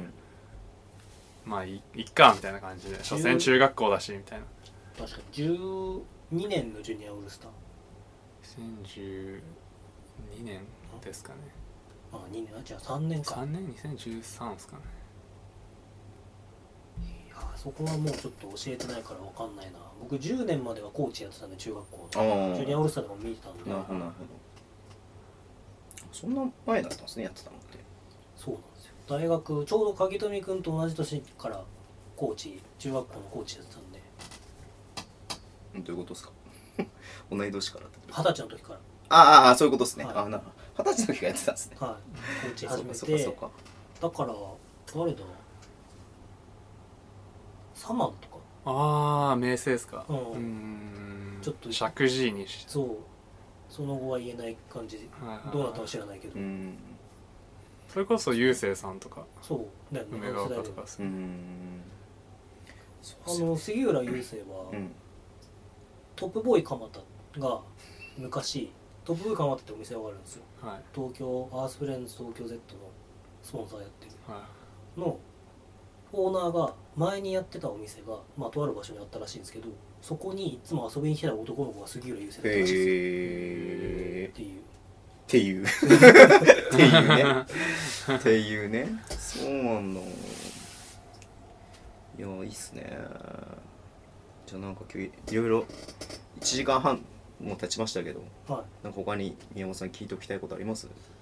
聞いておきたいことはいっぱいあるけど 僕なんか言え昔ないこ話ととかもあるなんなんなんいやなでんもなんででも八村のことが聞きたいですよねあえどどういうふうにですか何いや合宿中とか何してんのかないやそれあこそでもそんな特別な人じゃないですよねそうっ普意通のね人外と普通ですよこうカップラーメン食べてんですカップラーメン日清のあの日清って あのユニフォームあるじゃないですか着てるやつ僕ミニバス日清ミニバスって言うんですよあーおだかーら僕チちーょっムメイトだとチームメイトですえでもマッチアップは何回もしてるしそうですね練習中対戦相手のチームで八村がパワー来て、うんコースとか入ってうわこれ止められないみたいな思いますねいつもおー正直もう必死っすもんもういつももうなんか八村に入ってアビーとかはいはいその 大体あーまあこうは、まあ、八村が一番相手のチームでかいんで、うんうんまあは、ハッチが相手の5番ポジションはで、いこうまあ、はでもし対戦するとなったら大体アビがはいはいはいこっちの5番ポジションで入ったりするんですけどでまずアビとハッチがマッチアップするじゃないですかでこうやっぱやられるんでなんかダブルダブルチームとかでヘルプ行くじゃないですか、はいもうそれもボーンみたいな飛ばされてみたいな、えーこうよくあってもう止めるのにいつも必死でしたねあえー当時のシェーファー君はねだってもう全然ねそう、まあ、バスケ始めて間もなく、 まあ、でも本当にすごくてなんかそんななんかもう始めたばっかなのになんかもうすごいなんかはもうバスケのペースにすごいついてくるし、えーしっかりリバウンドとか絡むしみたいなちゃんとディフェンス守るしみたいなそうっすね本当に愚直なんですねそうです本当に頑張ってますいつもそうなんか YouTube にあんのかなまだあのその時の U19 のシェーファーは僕はアルバルク東京のファン見た方がいいと思いますよあんなに必死にリングに向かってシュートを打ってあんなに外れるシェーファーを見れる見れ るいやなんつうんですかうまくないですよ本当に正直、えーでも役割をめっちゃ果たしますそようなんですよねあそうなんるでほすよどねそう、んんんでゴール下のシュートとかも平気で落とすんですよえーでもめちゃめちゃ飛ぶんですよ何回もそうそうですあのいでもなんかやっぱそのなんか一回アンダー19のトーナメント中に本当になんかアビに救われた試合がああああってえ八村があんま出なくて10なんか20分ぐらいアビーがプレータイムそうなんがあですよねった試合が1個あっうて、んあれですかねあのせんマリマリマリ戦マリでしたっけなんかどっかのチームとやった時にすっごいあのアビがピンチの時にすっごいアビが繋いでくれて、うんでゴールリバウンド取ったりゴールしたら34本連続でパパパパって決めて、えリバウンドもすごい頑張ってみたいなそそっから結構もうなんかアビ好調でしたねーなるほどねえそれ何年ぐらいの話ですそかの2017 2年前の夏です年あなんか DVD が出てきたイタリア戦負けちゃったよあーこの試合もすごかったですよそうだったねこれ勝ってた 勝ってたこあれきついっすねれマリあ普通戦に上がってますねあとカナダこかな、うん、かな今カナダ戦見てますれ決勝のカナダとイタリイタリアプエルトリコ対日本カアナダカナダこそあれですよね今年ドラフトの RJ バレットニックスバレット出てたやつだ出てましたねえあの国をマッチアップ見て衝撃でしたよもうなんかもうハッチーがこうダンク行く行こうとしてるところを思いっきりバレットがあーババレットともう一人リンデル・ウィギントンってガードがいてうんカナダのもうすっごい身体能力高いガードがいてわざともうなんか持ってるもうなんかそのやっぱ八村がもうもうなんか NBA に行きそうだみたいなことうんをやっぱもうすでに噂になってたんでアメリカであーでなんかもうそれそその相手も彼に注目しててなんか彼を倒せば自分も売名できるみなたいるなほどな るほどか感じでもうなんかハッチがダンク行くところをなんか思いっきりブロックしに行ってたりなんかバレットがダンクしようとするところをハッチが思いっきりブロックしてもうなんかへー弾き出してるもうなんか本当になんかあそこだけふわーみたいなもうなんか異次元の異次元の異次元の空中戦でしイ たね。タリア戦だったかな昨日ちょっとたまたまイタリア戦を見てたんですけど、はいイタリア戦で八村君がなんか前半だなブロックショットかましてもうベンチ側ぐらいまでボール出して、はなんか「うえ!」みたいななんかこうの別にそこまではたかなくてもみたいななんあかーそういうでもなんかそういうところがすでにこう日本人のマインドではないっい、ていう確かに確かにこうねだって普通にそこに味方いるんだからそこにトンって別に普通にはたいて出せばプレー続くけどなんかこう、はあの前半の2クォーター最初ぐらいか1クォーター終わりぐらいかなんかそういう時にもう要はゴール下を制圧してるぞみたいな空気感を出すのそうがですねすごいですよね。そうですねで結局選手ですかイタリア戦は彼がスリーポイント決めてバンクでもうほんと残り数秒とかでババーンって決めて、へー追いついて延長いったんですよね。延延長でしたっ延長だけレギュレーションの最後に負けた気がしあますそうかでもう残り7秒で多分コーナーからコーナーにパス入ってヒュッて打たれてあそうかそうだっけもう一回見直そういやこれこれはねめっちゃ楽しいで すよ本当に今見ると改めていや今見ると改めてっていうか、うん当時見てても、うん僕あ今女子のちょうどアンダー1 9やってるじゃないですか、うんうんうん北海道出身僕北海道なんですけどはいあと東堂七子とか、うんうんあいつはどこだ新川中かなとか出てるんですけど山高からなんかもうでもやっぱアンダーカテゴリーで一番楽しかったのはここですねおーまあメンバーも確かにすごいけど、うんこうなんかチームがもちろんこの後ここからのみんな伸びていくんだけそうどですねか完成されてるっていうかこうある意味可能性が見えるんだけどチームとしてできてるそうこうなんかまあ多分インサイドがあの2人がいるっていうのでかいし、うんそうですねあと、ま、増田さんもいたんそでうそうまさに増田さんね 西田君とかそうですね誰も止められない増田さんでこうある程度こうプレータイムが偏ることもなく、はいこうぐるぐるローテー回しシてョンさせてどんどんいい選手が出てきそうていや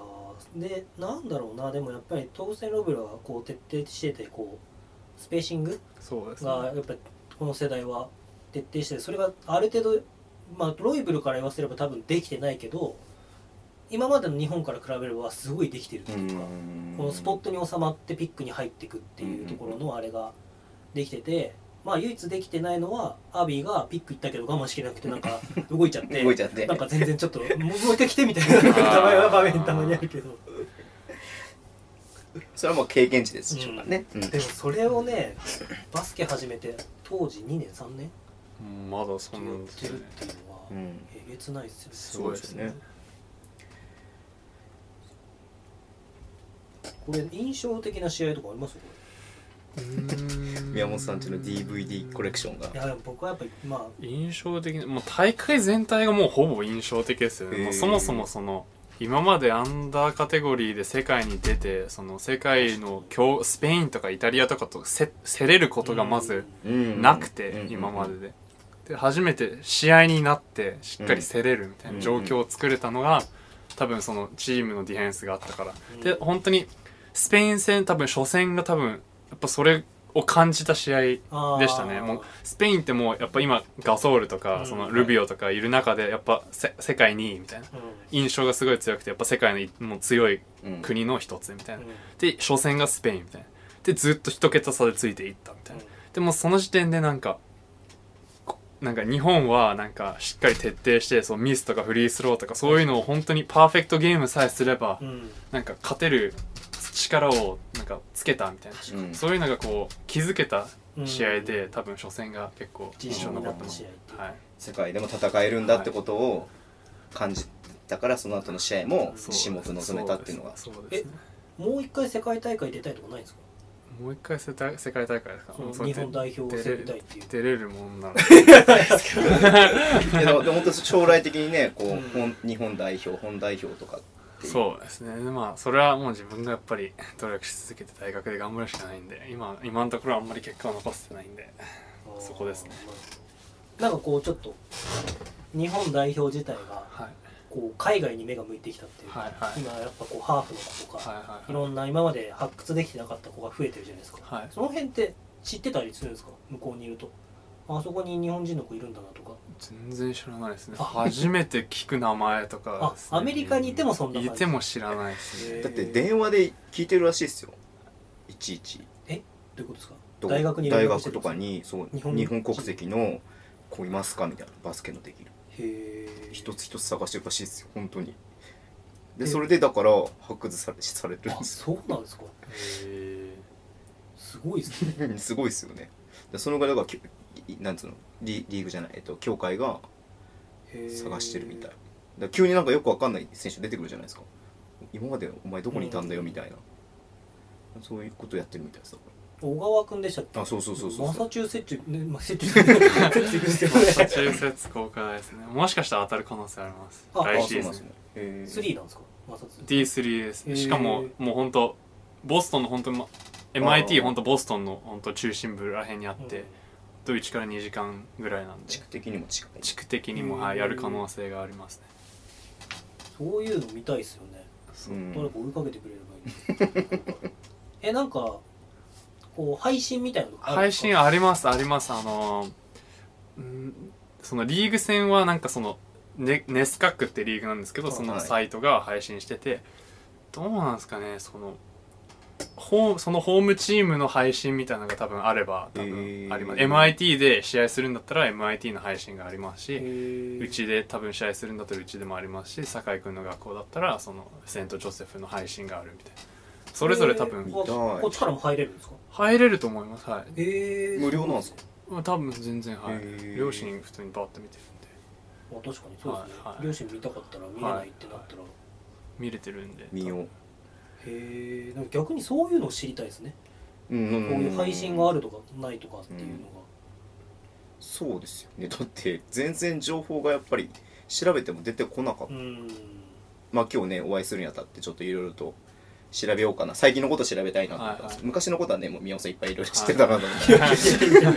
意外とやっぱ情報が入ってきてないのが正直なところだなとそ,、れそうはですね自分だど自己自身だと思ってるんですかねそうですね自分結構なんかやっぱ学校中とかはすごいなんかあんま余裕がなくてあんまそ,、うんそこまでこう頭が回らないというか、うんもう試合もあるしなんかええバスの中で宿題をやんなきゃいけないっていううわそういう状況とかもあるんでなんか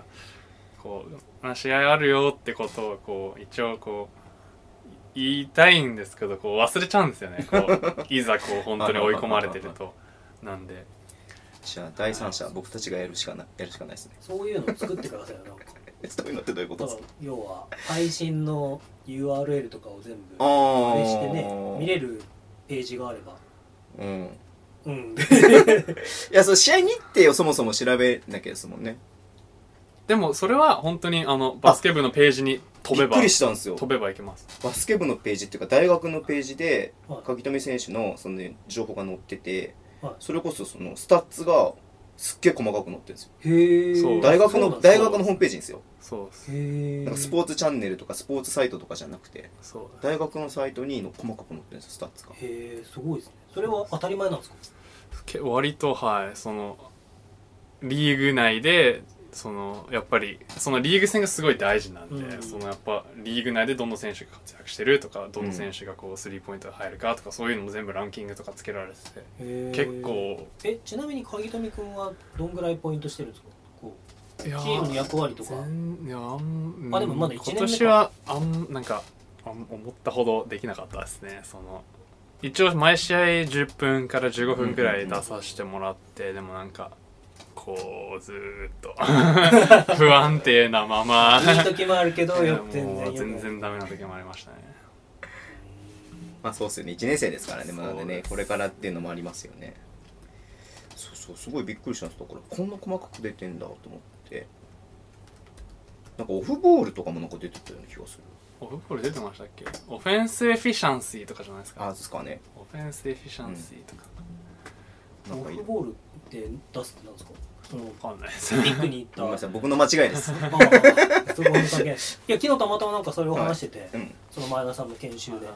まあ要はオフボールで代表は今その要はピックうんで栃木ブレックスがこの間出してて面白かったみたいな話があってピックに行ってヒットさせたかどうかも数値化してるみたいなだあからそうすると、うん要はピックに行ってヒットさせれなかったら今させれてないんだからお前が悪いんだっていうスクリーナーに対してこう要はあかけ方の部分を指摘できるし、うんピックヒットしてれば今お前のピックがヒットしてちゃんとイニシアチブ持ててるからうんあ続けろってうんういんううん部分を伝えられるっていうなるほどかなるほどっていうのを結構いろいろ出してるんですよみたいなあとチップリバウンドで、で要はリバウンドでティップした分のボールでキャッチしたやつがリバウンドじゃないですか、はい数値的にはでもそのティップした分を出しとけば要はお前が飛んだからこのリバウンドが取れてるんなだるほどっていうことを数値化することによってその飛ぶことの価値っていうのをちゃんと見せるなるほどねじゃあ代表でやったりと確かかにしてるっ確つかってに大事ですねそうやっぱりそこは試合の中では流れちゃうからうんうんいくら頑張っても良かったって声をかけてもらえないよりはそういうのを出していやお前のティップの分でこれだけリバウンド取れてるからもっと頑張って続けてくれって言われた方がやっぱりこうまあそうですよねサイクルに回っていくとかってい日う本とか大事ですもんね特に世界に比べて小さいんうで、ん細かい指示にもつながりますしねじゃああれですねエクストラパスで試合の日と試合後のスタッツまあアドバンスまあベーシックなスタッツはそうですね発表していくのでぜひ頑張ってください 見られてますよ頑張れ確かに見られてますでも見られてた方がねモチベーションになってあれするかもしれないし確かに確かにやべ今日エクストラパスにこツイートされたくねえなみたいなやーっつって6個もターンオーバーしたのに出るなこれみたいなまあねもちろんあの活躍してほしいからや,、はいりますけど、はいいやそういうの大事かもしれないですね頑張りますうん頑張ります、ぜひ僕はもう一度代表にねえそうですね次目指すってなるとこの間のウィリアム・ジョーンズ的な立ち位置そうなんですかね目指すのはどうなんですかねまずそうなんでまずはいそうです一歩ずつですねあまず大学で活躍することですね 確 かにそうなんですね。そっか、じゃあ、なんかありますか今日は、これで。ちょ逆になんかい言って 言って言っておきたいというか言っておき一たい方的に質問ばっかり受けてたんでなんかいや特になければうんとにかくまあアメリカの大学にこう入ることがいかにこの大変な作業かっていうのをこうみんなに知ってほしいまずはまずは本当にうんででもだからといってこうあれですね諦めないでほしいですねあこうーやっぱ目指してほしいですねその D1 だろうが D2 だろうが D3 だろうがあんま関係なくてなんかやっぱその大そのアメリカの大学に行くことでやっぱすごい勉強もするしうんバスケもしっかりできるしみたいなその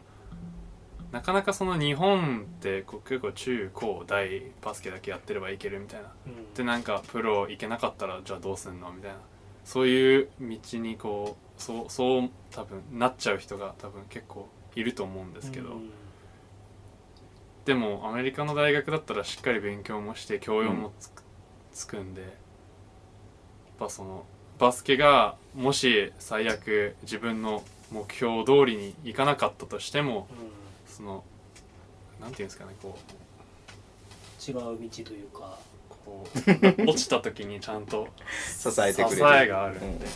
でもそうですよねそういう意味ではむしろ逆に言うとバスケが自分のイメージした通りにいったとしてもはいセカンドキャリア部分でもそういう要はさっきさっきさっきなんかなこう外資の部分で強いとかはいそはういいはうい知識を持ってれば、はいね、こうバスケットボールじゃないところにも終わってからでもこうそれこそ本田圭佑みたいなビジネスの部分でもこう共存共存ってか、ねうん両立してやっていけるかもしれないし、はいはいはい特に鍵富君の世代なんかは、ね、もし例えば卒業して B リーグに入ったとしてもそういうことが可能なもっと世代になってるかもしれないんで、はいはいまあ、逆に言うと前はねその実業団に守られてた部分がありましたけども、うんそういうのはがいはいはい今プロ化したら、まあ、もちろん守ってくれるとこもあるんでしょうけど、うんそういうのがないわけだしで栗野さんもねだって現役中に会社作ってそうですねやってたわけだし、あと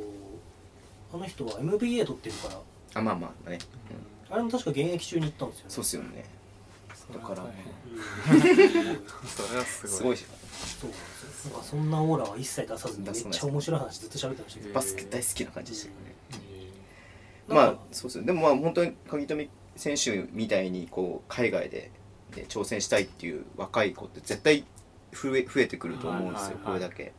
だからなんかねもしかしたら連絡が来るかもしれないですね、はいどうしたらいいですかっつって確かにまず勉強してください本 当にまあ受け付けてもいいですね僕らに一応どうしたらいいですかっていうのを聞いてくれればなんすかマネージャー今後またマネージャーなんですかいやなんか今後ね鍵富君が向こう行ったとしても一応連絡取らせてもらってうんじゃあそれに対してちょっと質問うんうんに対して返すみたいなうん昨日いたんですよそういえばそう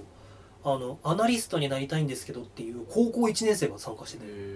ば1年生ではいプレイヤーじゃなくプてレイヤーじゃなくてそのデータをまず何を勉強すればいいですかみたいなへ結構頭い一回いっちゃってますねそのも ね多分絶対変な子じゃないですかその自分コミュニティの中ではうんでもそういう子が出てくることが有望ですね有望ですようねんでもあのー講師の前田さんも、うんもう代表の今アナリストやってますけど、うんいやー僕もドイツ行ってから初めてデータに触れたんでみたいなっうんていうなんかちょっとすごいね君みたいなうんでまあまずはもう本当にバスケットボールをちゃんと勉強してそうです知ねることが大事ですっていう、でもそういう子がね今後多分増えると思うんで要はバスケットボールだけで生きていくっていうんじゃなくて要は海外に行ってもしかしたらうんプラスバスケットボールって考えてる選手もいるかもしれないですけはいはど、そういう子がプロになるっていうね4年間やったらプロになる可能性もあるし、全然いいっすよね、うんそういう意味ではアメリカだけじゃなくてヨーロッパっていうのは選択もあるだろうしもしかしたら今後はそれこそ東アジア韓国中国っていう選択肢もなくはないだろうしっていうのはいろいろあると思うんでちょ僕的に最後聞きたいんですけど4年間でどんなプレイヤーになりたいかとかってイメージあります年間でですかう短期目標的な、ーん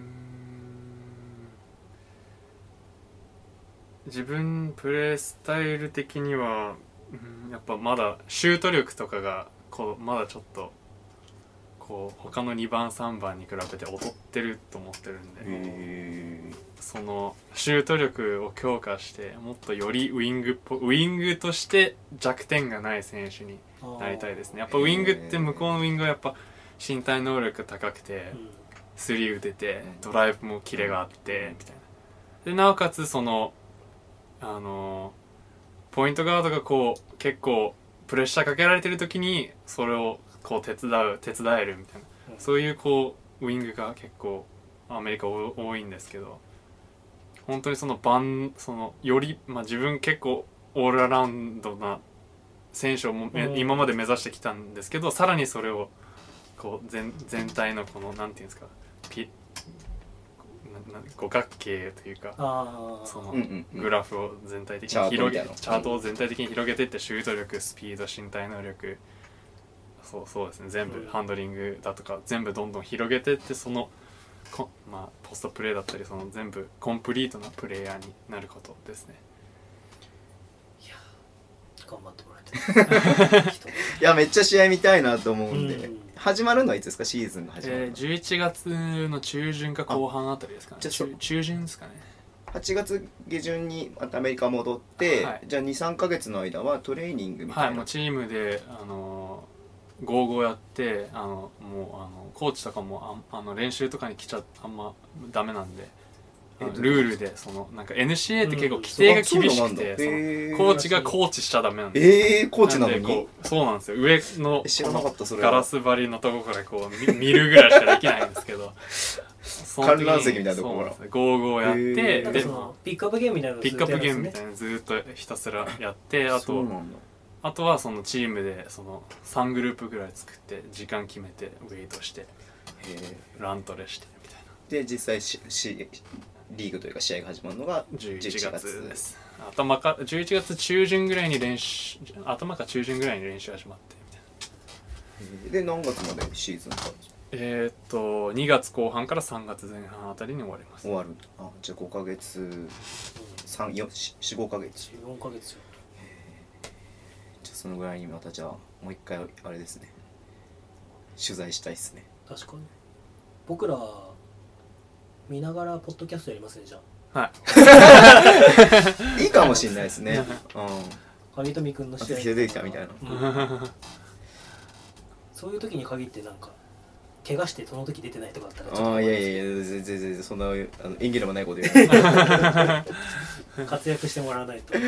今の大きい怪我怪我はあんまなかっそうですねでもこ今シーズン初めにちょっと初めて腰をやっちゃってた腰そうですね始まる直前ですねへーでもうなんかシーズン半分ぐらいまで全然なんか本気で動けなくてあそうなんですねいでやももうなんじゃかあだましだましやるそうですねでもなんかそのなんていうんですかそのぶその分離とかそういう骨折とかじゃなくてもうなんかひたすらもうなんか腰のなんかがうん筋肉とかの関係でずずっと固まっててなんか全然うまく動かせなくてなんか動かすのもすごい痛くてなんかずっと怖くて、ででもなんかその骨とかには別に異常はなかったんでずっとやっててそうでもなんかいまいち調子上がんなくてでやっとシーズン後半ぐらいからちょっとおちょっと治ってきたかなぐらいの時にもうちょっといまいちあ上げれなく 上げきれあ自分のモチベーションを上げきれなくてモチベーションダメでしたねうんそうなんですダねメでしたねじゃあ次は新しいシーズンは今シーズンこそはもうフルスロットルでもうフルスロットルでで今シーズンじゃあめっちゃ重要ですね重要ですはういん重要です楽しみにしてましょう、期待してますんで、はいうん、OK 頑張りますじゃあじゃあ今回はこんなはい感じで一つだけこのタイミングで告知してもいいですか はいっすねあの僕この後今これ昼間に撮ってるんですけど夜に、はいえっと日本で多分一番有名な NBA のはい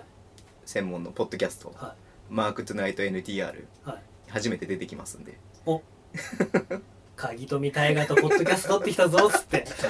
まあ言ってきます けど、はい、あの鍵富選手の宣伝とエクストラパスの宣伝してきますんで多分同じ日にね、うん、と何日だ 24?24 明日24 24にあの配信になると思いますんで